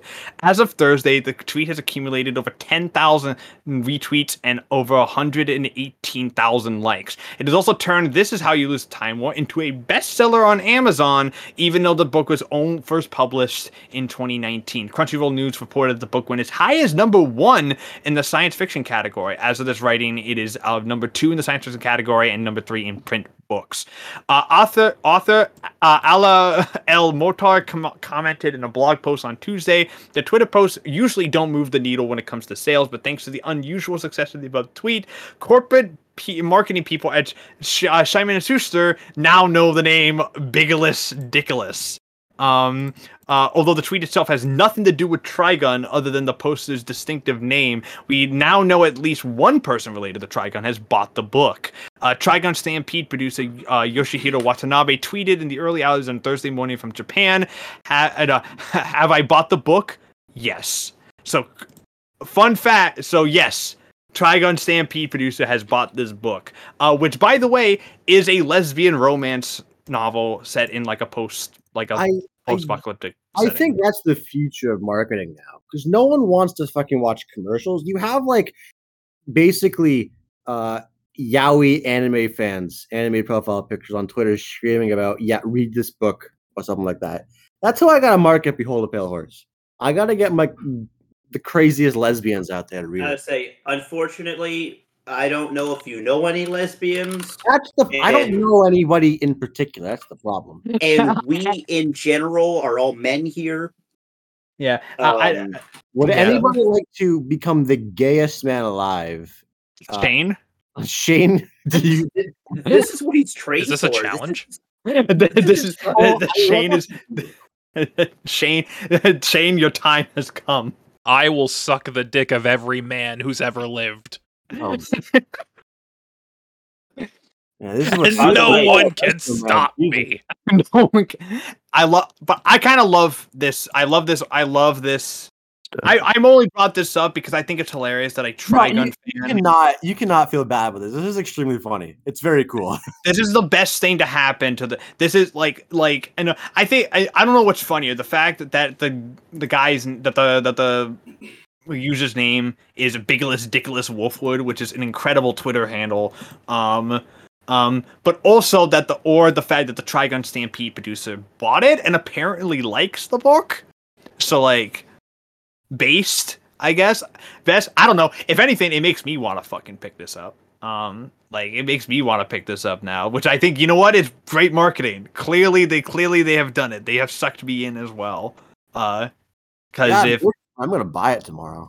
Yeah, fucking, it, I mean, it, it- they said it's only like 200 pages. It's not a long book, it seems. So like, I could probably like read it in like a day, um, or like a day or two. So if I really commit my mind, uh, commit myself to it. But yeah, that, uh, and that's all of the news we have for this week. Now, again, uh, not a lot going on. Not not a lot going on. Uh, it's usually Very- been like this since Anime Japan ended. very dull week or very dull month basically. We've been out of commission for a month. Yeah, I was like happens going after Anime Japan. uh, Our next out- big thing won't be until uh Anime Expo um in the beginning of July. So Oh. uh, so we got well we have a bet.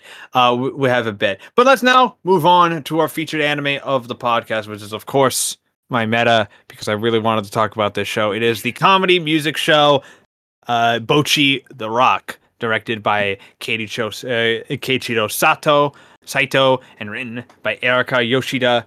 Um, it's cur- and it's currently licensed uh, from uh yeah, from Studio Cloverworks, and it's currently licensed by Crunchyroll. You can go watch it on their website in sub only. There is no dub for this. Um, and it originally ran from October 9th, 2022 to December 25th, 2022 for 12 episodes. Uh, Bocchi the Rock follows uh, extre- an extremely anxious and socially awkward uh, high school girl by the name of Hitori Goto, who is uh, the latest line of She's Just Like Me for real characters. Uh, she is an extreme introvert who really loves music. She really loves music, but she cannot interact with anyone for shit. Um, one day, uh, one day, uh, while she's practicing guitar out on uh, she's practicing guitar just out and strumming away. Uh, she's met meeting uh, she's met by uh, Nijika Ijichi, who is the drummer and founder of a local band called Kessoku Band. Um, and they are looking for a new guitarist because the last guitarist kind of just literally ran out on them. Um, so so she joined. So think so she just so after a little bit of convincing, she joins the group and the story essentially goes from there and follows Bocchi's uh, Bocchi slowly trying to break out of her shell. Uh, and in increasingly ridiculous ways because she also has a massive a, a massive ego uh, and, and a, a, massive ego and uh and basically just wants to be in this band so that way she can make enough money, quit high school, and never have to interact with anyone ever again. Which you know what? I completely get. I understand. Mode. Uh, yeah. Bocchi the Rock is something was Bocchi the Rock uh famously uh took the anime world by storm last season uh, back in fall of 2022 uh mainly for a variety for a variety of reasons, as we'll talk about. Uh, but it was kind of the sleeper hit of that season, especially in a season that had Spy Family and Chainsaw Man and new uh, Chainsaw Man and uh, Urusei Yatsura, Witch from Mercury, Bleach, and numerous other shows that came out. It was a busy season, and yet this little show about a socially anxious musician uh, based on a manga that nobody in the West had heard of by a newcomer staff. With uh, this was a directorial debut, along with a bunch of newcomers in terms of key animators and people behind it. Uh, comes in and rocks everyone's socks off. Uh, and becomes one of the most successful anime of 2022, just in terms of sheer sales and merchandising. Uh, and I gushed about and I've gushed about the show for a while. Um, if you were if you listened to our uh, anime of the year podcast last year, you know that. Um, but everyone else had either uh, everyone else had either not finished it or had not uh, watched it at the time. But now everyone has, and I'm very glad for that. Shane, what did you think of Bocchi the Rock now that you finally finished it? Bocchi is me. I am Bocchi. All right. You relate. Yeah. Oh, nice. Yeah, you relate to Bocchi on a spiritual level, I assume. How did you get salt in your eyes? How? Josh, how did you get salt?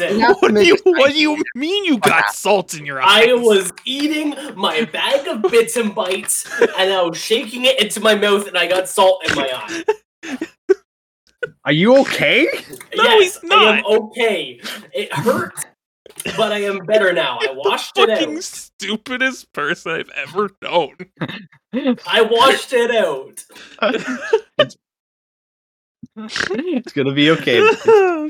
Jesus We- fucking Christ. Listen, if you're, fucking, listen, if you're fucking Bocchi, I'm Nijika because I'm a fucking idiot. you really are I- fucking Who's dumber, Nijika or Ryo? You know, we'll get to that later. Nijika. We'll get we'll to get, that. but it's easy. we'll get to that. Shane, talk about Bocchi. Oh, Bocchi. Bocchi fucking, Bocchi fucking whips, dude. um, it really goes to show the power that a- adaptation can have, especially given that the manga is a four-koma, and yet the team at Cloverworks produced this out of that. Literal insane person shit. It's Mhm. fucking it's ridiculous. It's wild. But also, it is extremely funny and it has really likable characters. Um and the animation is the the animation quality is through the fucking roof, especially with how creative they get with different mediums for one-off gags. It's like I've never seen a show commit to the bit as hard as Bocchi, and I think that's the best compliment I can give it. Mm-hmm. Yeah, it, it it commits to the bit. It like it, it like it, it it'll, it'll come up with a bit and it just like runs with it. And it's like, yep, this is what we're doing now. Fuck it. That- This is what we're doing. And I I love shows that do that. It reminds me a lot of um I know there's been a lot of comparisons to K-On! uh with this show, but totally it's nothing like K-On. Honestly, Shane, you know what this show reminds me of? Nichijou. Yep. I can see yeah, it. Reminds Uh, me a lot of Nichijou in terms of its comedy. Um, um, and it the way that it you know commits to the bit because because like Nichijou does the same. There's an entire there's an entire fucking segment in Nichijou dedicated to building like a fucking card tower. Um, and the entire bit is this thing is going to fucking fall and it's going to make everyone sad and it's just waiting for that and it's like fucking it's great. It's great. It's great. It's good shit. Uh, Spencer had not watched Bocchi, but now he has. Spencer, what did you think of Bocchi the Rock? I genuinely have to agree. In which I think the biggest compliment I can give is that I have never seen a show aside from maybe like Nichijou or Daily Lives commit to the bit as hard as Bocchi the Rock. Um, I knew I was gonna like Bocchi. I mean, I am like the music guy. I watch all the music shows. Sometimes I get I I drag friends or friends watch them with me. Like me and Shane have watched the we watched the show about the Koto and and and I don't I think only I watched the show about the shamisen. I don't know if you watched that one. I did not watch that one though. Okay, very good. But um, I knew it was going to be good. I've never seen K-On! I know K-On! is good, but I have seen another mu- music show called Beck, and two sides. It's very funny because they are two sides of two separate coins. I know that doesn't make any sense, but it's like they're both mastercrafts in the kind of story they are trying to tell. They are different stories, but they're both masterpieces in what they're and what those stories are entailing. Um I once again, obviously I have to continue the bit because Bocchi, part of her is just like me for real for real, but Ryo is me for real for real. I am a bass player that has no thoughts, only vibes.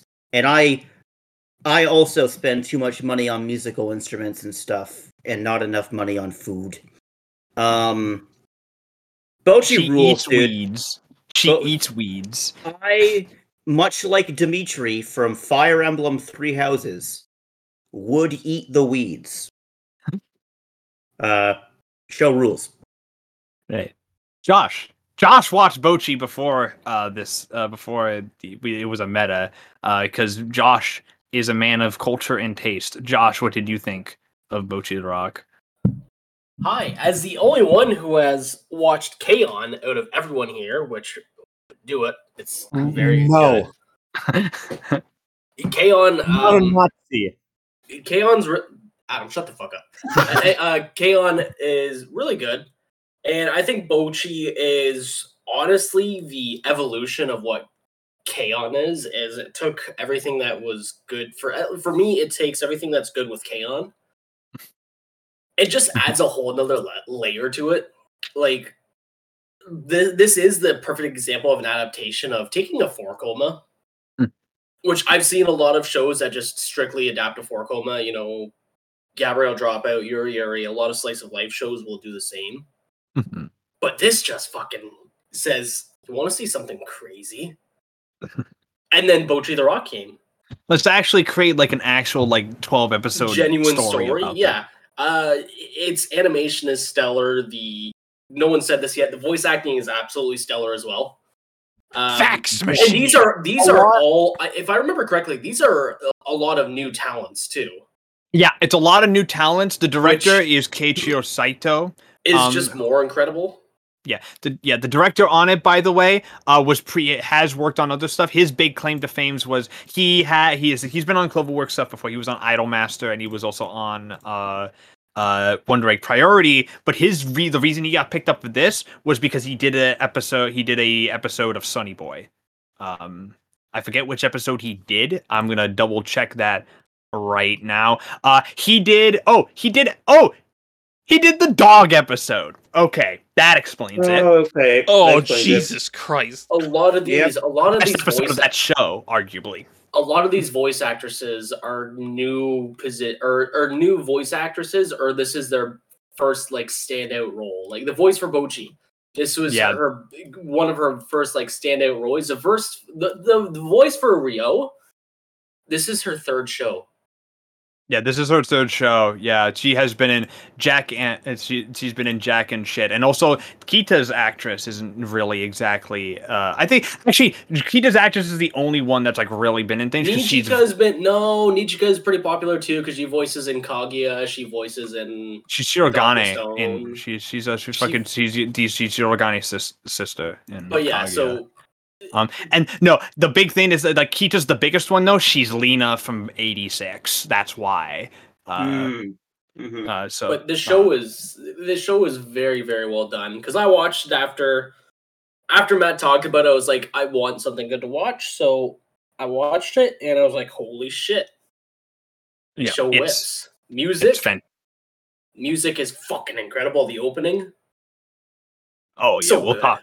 Oh, we'll, talk, about, the that. music. But yeah, very very good stuff. Yeah. Um, now Adam watched the show. Shocking. I did not expect Adam to watch it. Uh, I, No, it, it wasn't just you. To be fair, I know you want to take all the credit, but this was um at the same time you were talking about it. A person I follow on Twitter uh, at Poppy Hayes. She does a lot of weird stuff.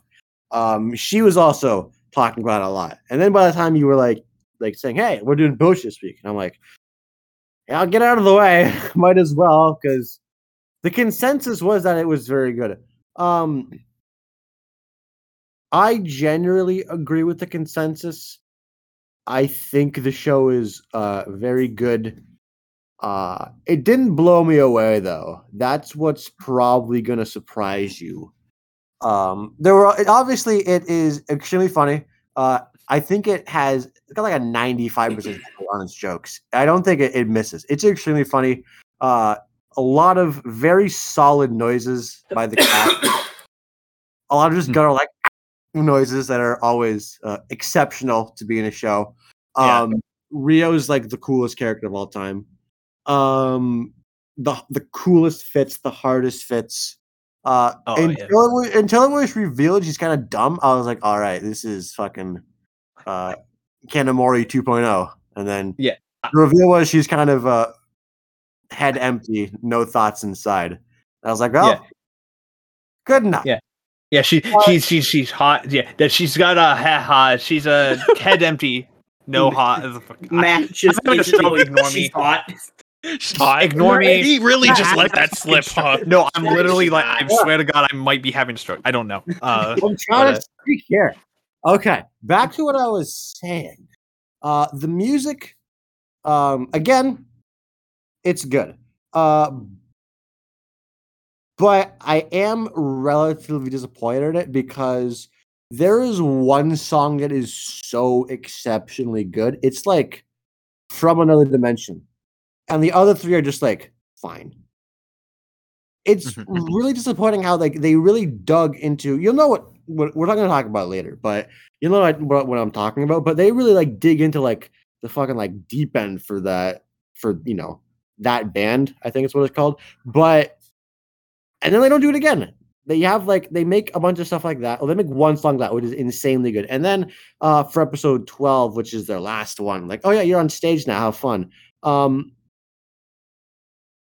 they make it a more like generic sound. Like it's it's I don't know. I can't put my finger on it. I just I felt like there should have been a reversal there. Like you save your best for last, you know? If you're gonna have Bocchi stage dive at the end of it, you should have her go on like something nuts. Versus what they did, which was seemed to be uh relatively standard uh J Rock fare. And that was it. That's really my whole impression of it. Again, I've never seen K-On. Uh Shoegaze K-On was just like basically like, oh yeah, this is uh cute girls doing things anime like K-On, except instead of like weird band shit, it's Shoegaze music. Yeah. Um, again, having watched not really shoegaze. The one song uh, that is extremely good is shoegaze. Uh, the other three are more, again, like J-pop, J-rock songs. Yeah, happens to of us. Yeah. Um, but yeah, I I walked away feeling like it had more in the tank. Like I feel like they were holding uh something back, especially in the audio department. Again, the bits are good. Um stories fine. It it does the job. Uh there really doesn't have to be much of a story because this is a character driven story. Uh, all the characters are great. Uh, Bocchi's tremendous. The uh, again, as uh, Shane said, a uh, I think no, whoever said it, uh, extremely socially um awkward, uh, but total narcissist character is Yeah, that was me. She's got she's got a massive ego. Like extremely funny. I'm a big fan of it. Um, yeah, that's really it. yeah. That's that's my thoughts. I know they're Yeah. really scattered. It's 9:49. Uh, I talked way more than I probably should about a lot of things on this podcast. We're gonna go Don't worry, don't worry about it. Don't worry about it. Um, but yeah, uh, I want to keep my thoughts pretty brief because I've already discussed about the show quite a bit when it was airing back. Uh, in or you can go if you want to know my like more in-depth thoughts. Go watch older podcasts as well as the anime of the year stuff. Uh, you, because I go into more depth there about why I really like Bocchi the Rock. Uh, I'll just say this: uh, Bocchi the Rock, um, is and like it, it takes a lot for a show like this to really like hook me instantly. a lot of slice of life shows. Uh, I really like slice of life shows, but it takes me a couple of episodes, or even comedy shows, takes me a couple episodes to really get into the groove. Um, I find because they're trying to find like their voice almost. Bocchi had me laughing and engaged like pretty much from the get go. And that's really rare for these kind of things. And just kept getting better. It just kept getting better. It you know it's a mark of a good show when every week I come back and say that was the best episode of the season, and then the ep- next episode happens, and I'm like that was the best episode of this. It was just kept and it just kept going. It just kept going for twelve for twelve weeks. Uh, was like the thing, I, the episode, the show I was most excited to watch. Um, and that's eh, that's an in, that's insanely impressive. Uh, for uh, for a bunch of reasons. So let's move on to our fa- our favorite episodes. Shane, what's your favorite episode of Bocchi the Rock? I'm pretty sure all of us, or at least most of us, will have the same answer. It's episode Mhm. eight. It's episode, Episode eight. eight. Yeah. hmm Yeah, I- Literally everyone agreed. episode uh boat uh which is fittingly titled Bocchi the Rock. Um I, it's fittingly titled Bocchi. I love this episode because it's essentially one giant performance and it it's one it's the animators going ham. Um the ana uh which music stuff is so hard to do. It's so hard to do consistently. Um for uh for musical stuff is so hard to do like animation wise and yet they like the some of the like they do exceptional work here with like it it's all 2D there's like no CG stuff here uh it's all like actual like hand drawn animation and that's even more impressive frankly.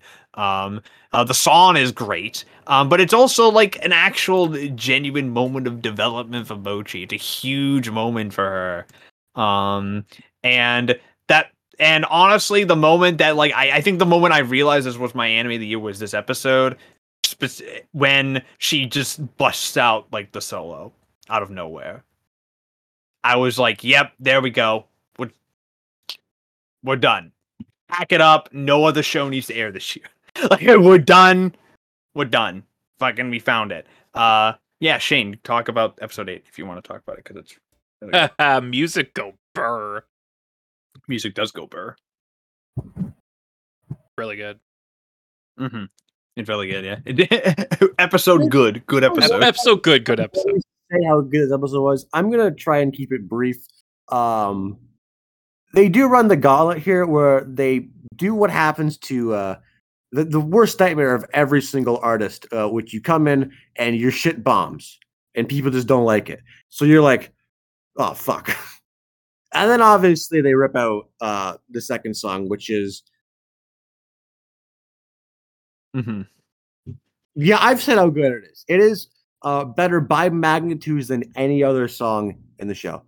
Uh, even the um the professional one by the uh, the Yeah. other band, uh, yeah. alcoholic bassist and her crew of strange individuals. Uh, yeah.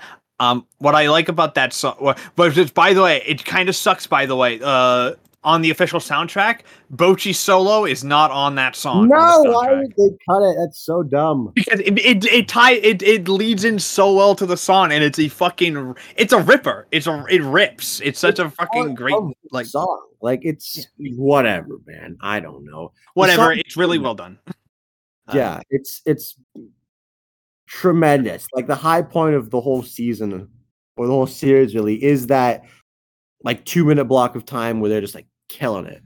And like I was like, I think I, I saw it on Twitter a while ago, and that's made me that made me be like, oh, it's just shoegaze K-On.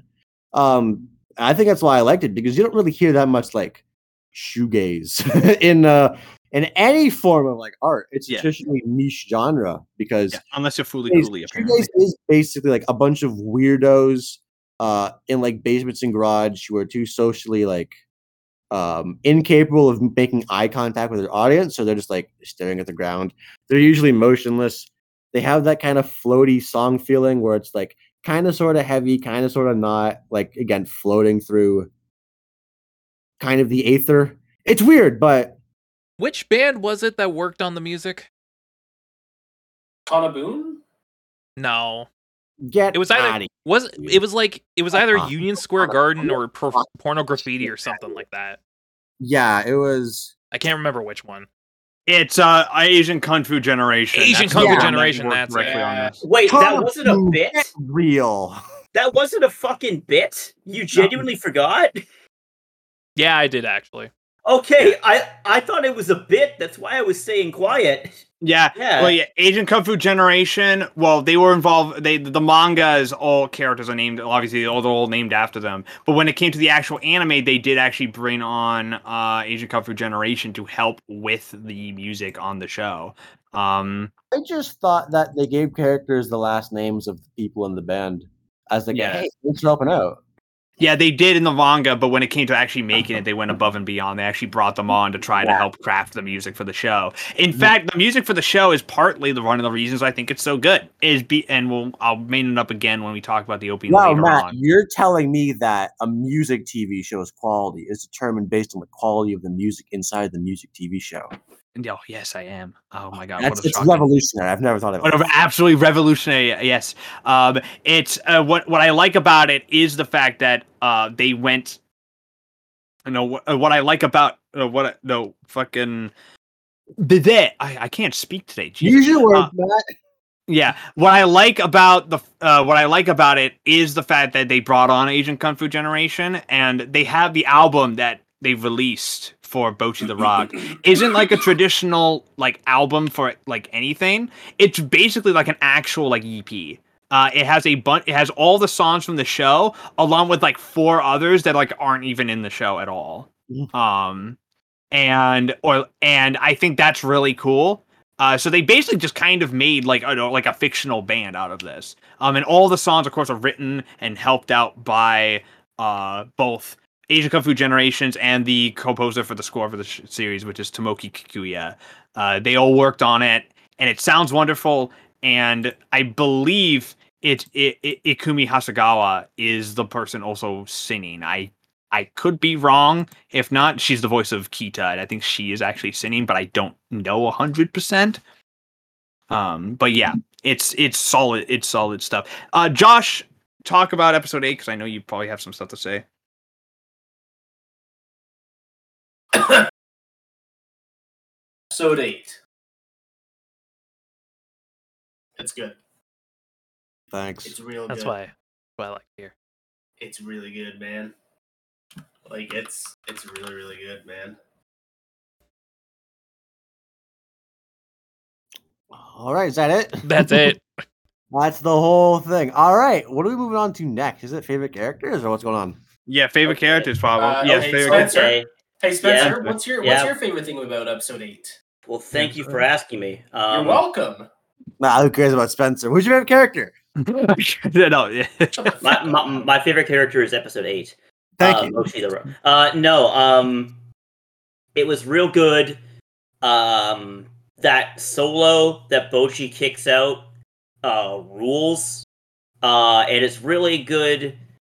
Just pure catharsis of seeing this character very momentarily, very briefly, mind you, kind of break out of her shell and just be so upset with the fact that she can't play music that she just kind of snaps and unlike being violent, she just busts out one of the coolest solos uh, in anime. And uh, episode eight, very good, good turning point.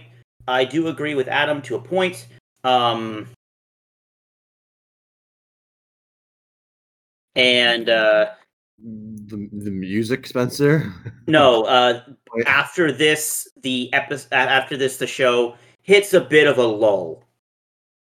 Yeah, I'd argue not. I think I'd like like I think I I know wholeheartedly disagree. that it doesn't really hit a lull like content wise. It's just that it remains at like where it is, which is extremely funny. Uh, nails all its jokes. Uh, it's just that episode twelve is supposed to be their big musical episode, and they don't really bring anything special for it. I'm fine with I'm fine with that because it's less of a music because uh I thought about it and yeah I like the song in eight more but I think twelve works better as a capstone of Bocchi's journey throughout the show. Uh, there's a lot of book there's a lot of parallels to episode one. It feels very very calculated and very planned like very planned which I very much appreciate. Uh, uh, but yeah, now we move on to favorite character. Spencer, who's your favorite character? in- No, f- no thoughts, no money, only Only vibes, base. only the base. It is without a doubt fucking 100% Ryo Yamada. Okay? Ryo And she's- Yamada, she is- baby. Hundred percent hit rate on She's mine as well. I debated this. I debated this. I had a, such a hard time with this one because it ended up it was going to be between Ryo and Bocchi. Um, Bocchi herself, but I had to give it to Ryo because I think Ryo is easily the funniest character on the show. I think she, whoever, whoever came, like whoever fucking animated her expressions. Thank you because Oh, she has so- the best reaction funny. images on the show.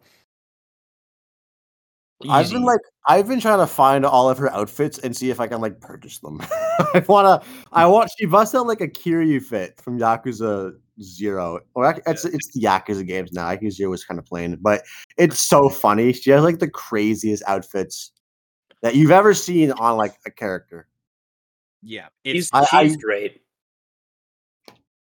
That's that's it. I think it's it's universal unless Josh has something to say. Jo- Yeah. I feel like Josh is gonna say Bocchi. Josh is going to say Nijika. Nijika. No, Is it gonna be Kita? no. I told you guys who my favorite Oh, character. I yeah, okay. It's my favorite drunken lady. Yeah. Kikuri. Oh, oh, okay. I You know what? fucking- You know what? Kind based. I like. I I'm- really. I love Kikuri because she is just the epitome of fucking She's a, madness disa- she's a and disaster. just disaster. and I fucking- love her. She is a great mentor. She's a great mentor to Bocchi. she's an alcoholic. Hey, hey, hey, uh, Adam. All the best mentors were alcoholics. I mean, oh yeah, like um, like uh, what's his face from Chainsaw Man? point. Exactly. Yeah, I think So, he's yeah. more than alcoholic. I just I love Kikuri, man. She's just great. She's Yeah. fucking hilarious. Her interactions with everyone are great. Top tier drunk lady. I don't think she shows up in enough episodes to qualify as uh, favorite character. Tough she shows up around halfway through the show. Yeah, that's, Um, that's arguably the thing with the show. No. doesn't have that big of a roster, so it's relatively easy to figure out your favorite character because Yeah, everyone it's has. Kikuri. The problem is, is that it's very, very, very, very difficult to find and name a, a least favorite character because all the characters are pulled off exceptionally well here, or at least, Yeah. yeah. That's that's kind of it. mhm. uh, Yeah, I'm which shocked- Again, shocked that Josh picked a, a grown adult woman as his favorite character, but this is called character growth. look, uh, look, character look, development. look, it's hard. It's hard to hate. It's hard to hate a disaster alcoholic who fucking. No. She's a very appealing character. I just like Ryo more. Because Yeah, Ryo I do like Ryo more. I like Ryo oh, more. So wait, hold on, hold on. Are you guys Oh. telling me that I'm the one that likes the adult character and you guys like the one that's 15? Damn. The Huh! ta- We're not gonna the, fuck the turn- 15-year-old. turntable. I, I Ryo's The tables have turned. Listen, I would Hey, be Spencer, best, Spencer. I would be best friends with Ryo. She is great. Unlike you, where you just go, they're hot. I have never called Ryo hot. Matt had that Freudian slip that I'm never gonna let him live down. But. Do I do I hear do I hear the the senses of salt? so, do you know who you're fucking talking to? I think I hear. I have salt. one of the most I I saltiest know where the moments on this fucking came from. podcast. And it wasn't even Wow. salty for a good reason. I'm Wow. sorry, as the voice of reason, I have Wow. to explicitly state Oh, that the voice of reason. it is not okay, even as an anime character in a public setting, to state that you will fuck anything under the age of consent in said country that you are a part of. In Canada, as long as we're not on federal What? fucking land, it's 18. What Kapiski, is- Kapotsky, what Hey, What did I Spence, remember the car in Redfall? Yeah. All right. This is payback, you dumb fucking bitch. All right. So I didn't even basically, do that. Not I, you. I saw that she had like the tightest fucking like outfits I've ever seen on a character, and I'm like, all right, she's my favorite. Oh yeah, the drip the drip is immaculate with Ryo. Yeah, Yeah, she- yeah. Yeah, again, it reminds me of Kanamori, who is my favorite anime character of all time. Yeah, uh, Kanamori is obviously, not it great. kind of took the uh, the Robert Frost two paths diverge in a forest line where I thought she'd go one way, which is like evil schemer, and then turned out to be another, which is evil steamer who's extremely dumb. But I think it's an alternative character interpretation. I think it's worth it. Yeah. Uh, but yeah, no, fucking yeah, she's got great. Which also uh, leads into I also talk about the fits later because I actually that's one of the things I actually like about the show. I'll mention it later. Anyone Um, has a list of them all, and where I can buy them, please send it. yeah, I'll see. Uh, but uh, but yeah, uh, least favorite. I don't know if there's anyone has any because this No, is no. I have one. no. Oh, Shane's got one. Shane, Do you oh. remember the one scene in that one episode where the dudes run up and try to hit on Bocchi? that doesn't count. That's a bit. I know No, it's you for know- a bit, No, no, no, no, no, no, no. You don't But- understand. Shane's raison d'etre, his reason for existence, is picking niche, one second, two frame characters, or ha- picking a least favorite character that, for all intents and purposes, should never be a least favorite character because the they are family. supportive Fuck them. parents. So Fuck this is. Matt's. I didn't say Matt's. This is Shane's raison fucking d'etre. You seem a little upset. Are you gonna be Yeah, okay? you I think like the sulk on his mad, eyes, dude. Oh yeah, no, I'm actually fine. Thanks for asking. yeah. I appreciate it. You know, great day, great friends. Love the podcast. I'm actually doing fantastic. Good to hear. Good to hear, buddy. You Yeah. Good. day. yeah. Good. Anyway, good, good. um, I'm being serious about that though. I know it's for the bit, but uh, we hate scummy men regardless. So We do. We do here. Uh, we, we do here. Yeah, no. It did. It does lead to one of my fun, the funnier visual gags of the show, though. It is tremendous. yeah, it leads to the fucking bird bit, Yep. No, yeah, yeah. It leads to well, her head explodes, and then there's the bird bit. Which and then there's the bird bit, and then there's which the on our- Yamcha bit. The I'm pretty. I'm pretty sure the Yamcha bit. I think when I, I I'm pretty sure I was catatonic afterwards. So it's pretty good. yeah, It's a- I, I It- do think that the bit. funniest is when it becomes like the animation devolves into like like super basic CGI. the, the, the when Yeah. they when they oh. had her T pose and like a fucking like And That then was That my my favorite. favorite bit.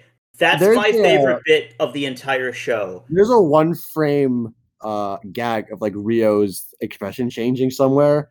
I do think all those are exceptionally funny. Just because there's no sound effect with it. It just like changes. I mean, Yeah. th- that's. I mean, obviously, you know, we're done with. N- none of us, except for Shane, have a least favorite character, and yeah, Shane's because obviously fuck the loving family. Uh, yeah, Fuck 'em. exactly. Like like creepy again, Ben. We you get know it. what? Your son's playing in a big nationals game. Fucking stay home. Get out of my fucking stadium, assholes. Well, Calm down. This is- again, this is this is like a weird callback to Haikyuu. I think I know Haikyuu. But, but uh, Haikyuu. I don't give a Haik- shit. Haikyuu. Yeah, but uh, I Haikyuu is play the volleyball but in terms of up like on bits, of I Mount think. Everest. But in terms of bits, I like yeah, I like whenever the animation changes, uh, or like when there's like a random live action bit, like them just popping the balloon and it's Yeah, in live yeah, action for no reason. The Um, Picasso jump scare was extremely funny. The Yeah. Costa jump scare was great. Yeah, Um, fucking. Uh, or when the anytime- animation gets like super detailed, to like when like when we whenever they're in Bocchi's like head, it's always like super like fucking like really strong Sakuga. Um, for like no reason. Like the part where she imagines being a party animal is like really Yeah. fucking amazing animation. That's really and- funny. and also uh Yakuza Zero reference. Uh, Correct. Correct.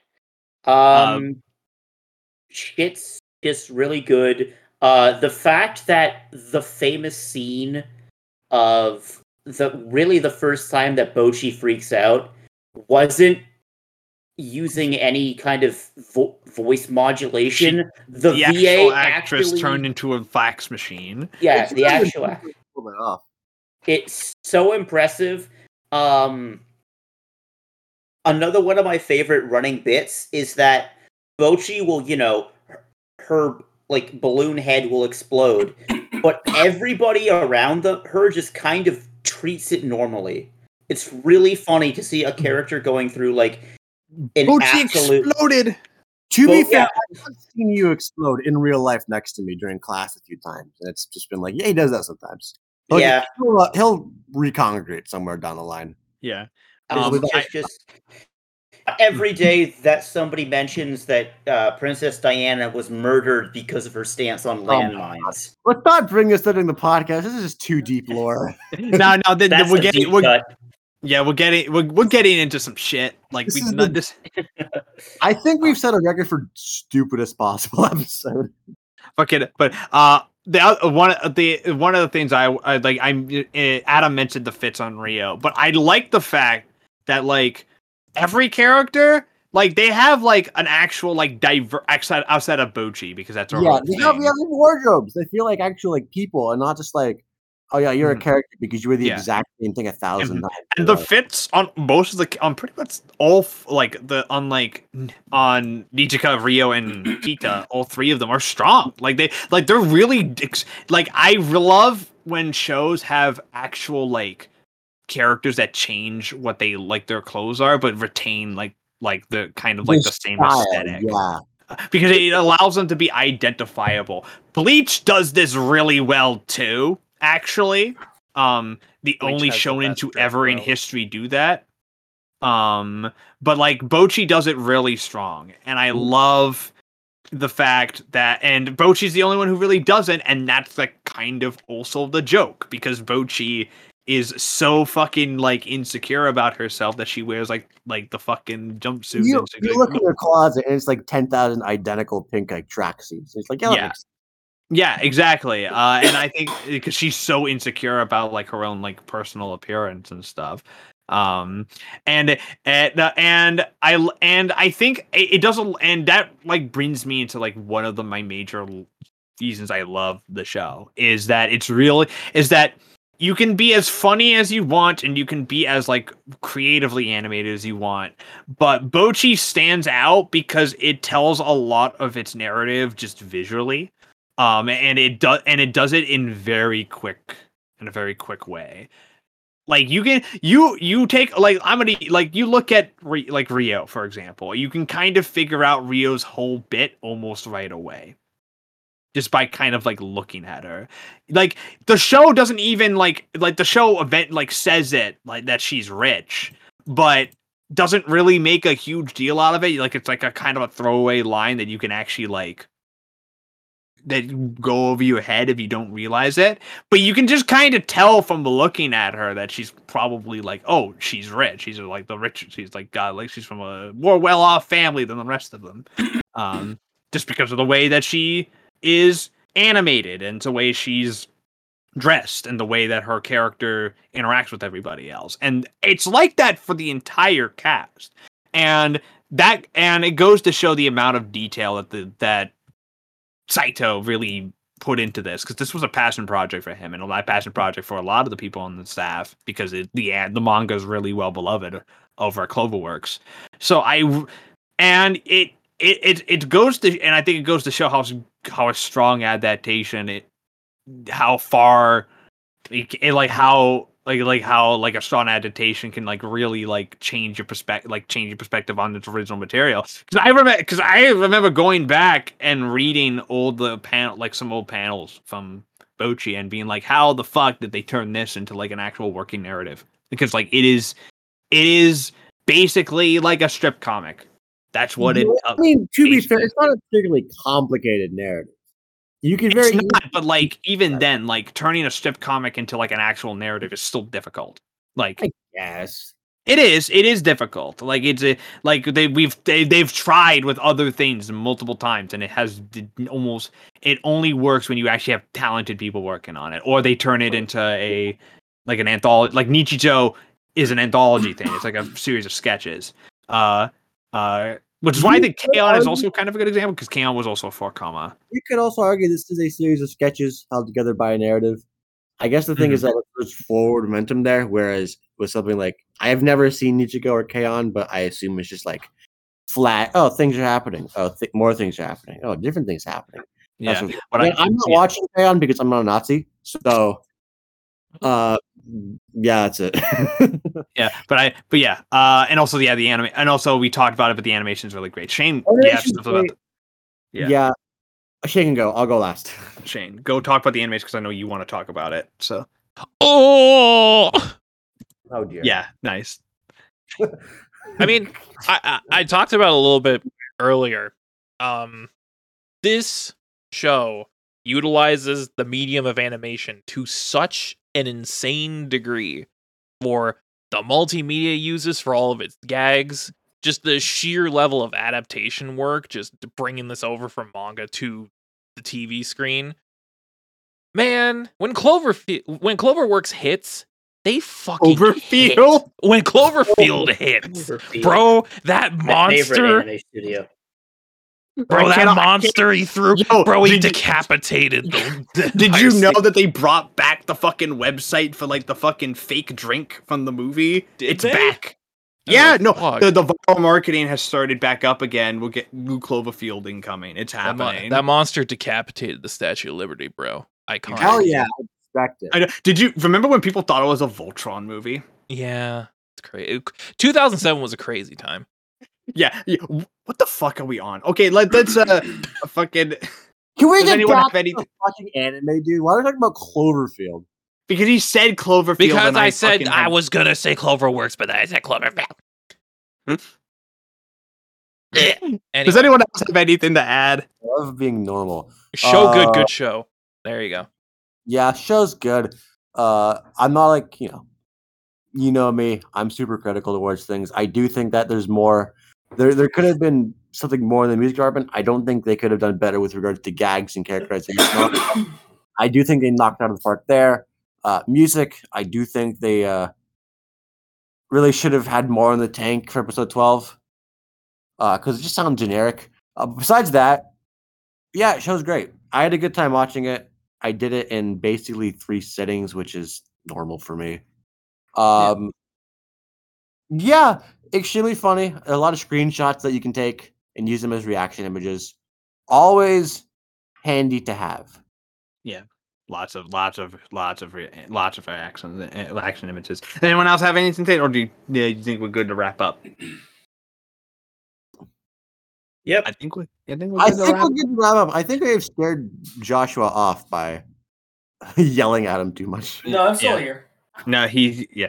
Um, but yeah, let's go to final scores. Uh Josh, what do you give Bocchi the Rock? 10 out of 10. Of course. Of course. Of course.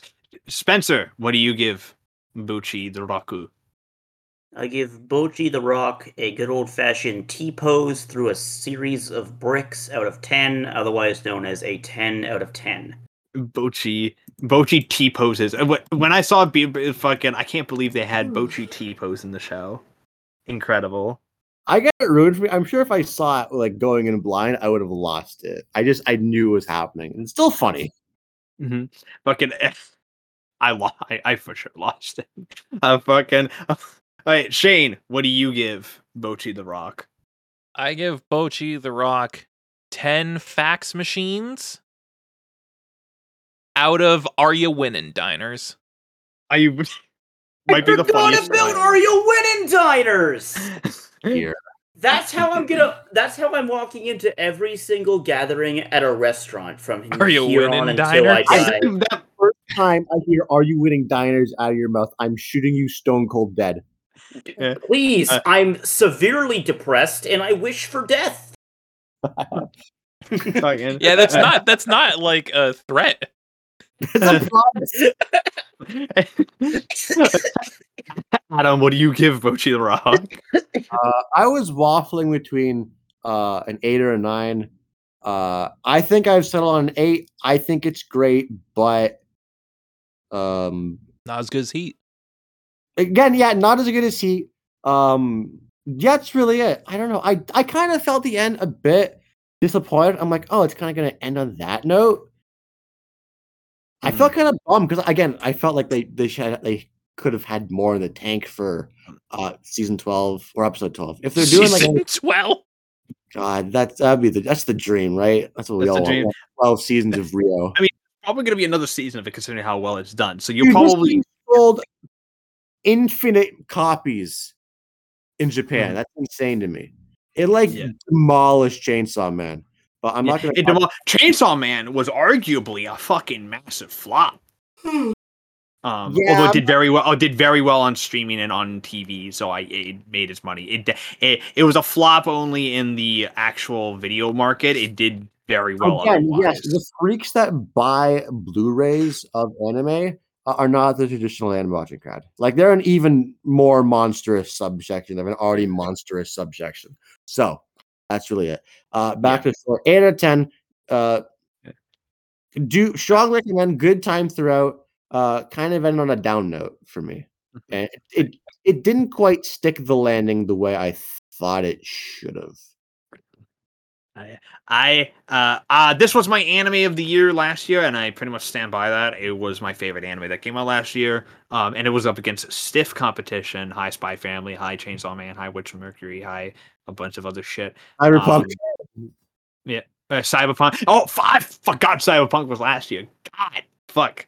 Um, uh, but yeah, uh, Bocchi the Rock I absolutely adored, and I think it's one of, and I think it's one of the most creative, funny, and just insane in like just be- insane sleeper hits of the past several years. Like the fact that this ended up doing so well, this like this little show, the little show that could, I think it's just really great. And I and I and it also like like and now and now I now I can just and now I can say that hey, uh, you never know what your fucking favorite show of any year is gonna be at this point. Yeah, I, expect like when the, the season started? It was like fall 2022, right? When I this expect the. Chainsaw Man to be my favorite of the fall season, frankly. like, oh, this uh idol, not idol, but like, oh, this music anime is going to be your favorite of the year. Yeah, I would have been laugh. I laughed. I, especially coming after the season of Lycoris. I was like, dude, I, I, I was still high on Lycoris Recoil at the time too. I was just kind of like, there's no fucking way, um, eh, no fucking way. But yeah, it is probably the most stacked season of anime I think I've ever seen in my life. And and and and right now, th- this year is really reeling from that because it's just oh boy. Oh, shit. but. No, that's that's half the reason why, why I'm just Yeah. not watching. yeah. Like, I probably Yeah. should watch Vinland Saga, but like, I don't want to have to watch. It's just so much anime, man. yeah, there's a lot of anime. But yeah, uh, It was my anime of the year, so of course it gets the coveted 11 out of 10 from me, obviously, oh, for sure. the 11 yams. Yeah, it, it is the 11 yams. It is the got the stamp of approval. Like, please watch. Like, this is a great show. You will relate to at least one character on this show. Um, it, even if you don't relate to Bocchi, you will relate to one of the other three who are all great. Um, the, the Angry Joe awesome seal of approval or whatever. yeah, the angry. If you remember Angry Joe for whatever reason, and if you wonder do, I pray for you. angry. I wonder how he hasn't had like a cornea yet. Oh, he's yeah. He, I, I, you know what? I'm shocked he hasn't had like an aneurysm. Mhm. I Um, just yeah, want I, I I I just want somebody to take this part of the the podcast where we're talking about Angry Joe and then freeze it and cut to like that clip of Angry Joe when he was talking with Geoff Keighley being like, You see that? He was fucking with me. Fucking uh, uh, fucking uh, fucking uh, but yeah, um, That's the show. we're done with Bocchi the Rock, and I'm really happy about that because we finally get to talk about it. But with all What a things, we roller coaster of an episode. What- Yeah, what yeah. episode, Yeah. man. Yeah, what an episode. But of course, we must move on to our next featured anime of the podcast. Uh, Bocchi the Rock was a meta, and if you don't know how this works, we rotate every uh, podcast between a pick from me and Shane and a randomizer. This was, again, a meta on the randomizer. So it is time from a pick with me and Shane, and it is Shane's turn to pick. So, Shane, uh, what are we doing? What are we doing um, on the podcast? This is self fulfilling prophecy because years ago, Matt and I, one uh, cold winter's day, decided to uh, venture on over the Crunchyroll. And this was back when Crunchyroll on their website had a random button that you could click and it would just take you to any random show on the entire site. So one day, Matt and I were like, we're bored. Let's check this shit out. And we clicked random and it brought us to this show. And we watched the first episode and we were like, what the fuck? That actually whipped. We can't wait to watch more. Never did until now. So next Mhm. time we are going to be watching, I don't even know how to describe it. It's Symphogear. Sympho Gear. It is a Matt. mat it is a simulta- It is simultaneous. It. How do we describe it? It is a m- magical girl with magical girl sci-fi mecha musical with kind of like also Yuri stuff. Um, it is. It is the, the it, it is magical girls who turn into mechs through the power of like sinning, but they have to keep sinning to keep their powers up. So it's actually like a full blown musical from start to finish. And all of the musical bits are timed to the battle sequences and the actual attacks. So it's like all in rhythm. Uh, Hi-Fi Rush a uh, a kaiju movie. it, it's Hi-Fi Rush if it met like fucking Aquarion met fucking like but like a more like Madoka Magica or Sailor Moon. Um it's fucking weird as shit. Me and Shane saw the first episode years ago and I don't actually remember a lot of the plot of that episode frankly, so I do need to rewatch it. Um like you scared, but remember what happened to me with quintuplets? I was like, "Yo, this show is probably really good." Never watched second episode until I did, uh, and then I had a miserable time. Don't worry. Uh, uh, fucking, I'm worried about that. I'm worried about that. Um, but like, I'm really excited to watch it because uh, excited to watch it. The show has five seasons. We will only be covering the first season, um, just for propriety, just to make sure we, uh, you know, pace ourselves and we don't die. Uh, so yeah. Um, with that, I'm Matt, aka LegionWrex. You can find me on YouTube at LegionWrex as well as on Twitter at LegionWrex. You can also find me on Twitch where I stream once in a blue moon. Uh, you, you my co-host Shane, aka the Bearded One. Uh, you can find him Oh. on YouTube at Bearded Gaming Network, uh, making those noises as well Uh, as uh, um, please please don't do that. Uh, please, as well as uh, uh, unboxings, let's plays, gameplay videos, old streams, podcasts, and numerous other stuff. You can also find him on Twitter at the same handle, Bearded Gaming Network. He's also on Twitch, um, where I don't know if he's streaming at the moment. He's on indefinite hiatus. Um, Cool. Currently, he- yes, because I did a I did a small thing called get a job. So I gotta Yeah. figure out the schedule now that I work full time. yeah, I think uh, once a week should be fine. Just do it on Friday or something like that. I'm figuring it out. I don't know if I want to do the same thing. I don't know if I want to switch up the days. I don't know if I just want to do like reduced hours. I just Yeah. want to make sure I have time to vibe, you know? Usually, Oh, yeah, usually what happens is you settle in and then you figure it out. Yeah. yeah, That's what just I'm give doing. it, give it, a, give it like a month. Like it, it- that's what it usually means for me. Like just give it a month, you'll be fine. Um, Yeah. With me, I also have my Wait, one more thing. We should definitely, for the audience, tease what Oh we god. Are about to put Shane through. So He got a yeah. connect. Uh, yeah. I mean, so I you- just go on Twitter. I'm I, simply I'll leave it. No, I'll leave it. I'll leave it for when Shane wants to do stream. Yes, it Uh, is a connect, ex- Yeah. and that, we're going to leave it at that. Yeah. We'll, it, yeah. We'll leave it. We'll. we'll yeah. Shane. I'm. I'm. I'm Very so ready. reaction. That's all. That's all I'll say. Uh. Uh. Uh. With me I also my co-host Spencer. You can find him on Twitter at Beery Burton with two e's. Please. Two Where he likes a lot of cosplay pictures, and he's also the fan page of the Cincinnati Bengals. I'm also Um, currently plotting the uh, 12 step demise of Hatsune Miku, but uh, more on that next week. What's that mean? Yep, The end of Hatsune Miku. no comment. He's, he's about to assassinate Hatsune Miku. Not the No creator of. Minecraft. Oh Yeah, no! Oh no! Miss Miku, get down! oh no, she's dead. Yep. We were Turns out that actually a gun was actually step one through 12. So um, Oh my god! the process. of Uh, what, I have successfully murdered Hatsune Miku. You're welcome, Japan. You're welcome, virgins. Um, Wait, we didn't talk about the AI Hatsune Miku show. oh, we don't. We don't need to. I That's forgot fine. that. I forgot that happened. Don't I- worry about it, folks. I need to talk about this. I'm Put all not. your money into ending. put all your money into NFTs. Um, Yeah. keep on going. Don't worry. There is no such thing as a democracy when the capitalist overlords look you in the eyes and spit down your throat. Have a good With- night, everybody. All right. With me, I have my co-host Josh. You can find him on Twitter at RebornWeeb, where he's lurking under Nick's posts. Not as much as he used to, but he's still there.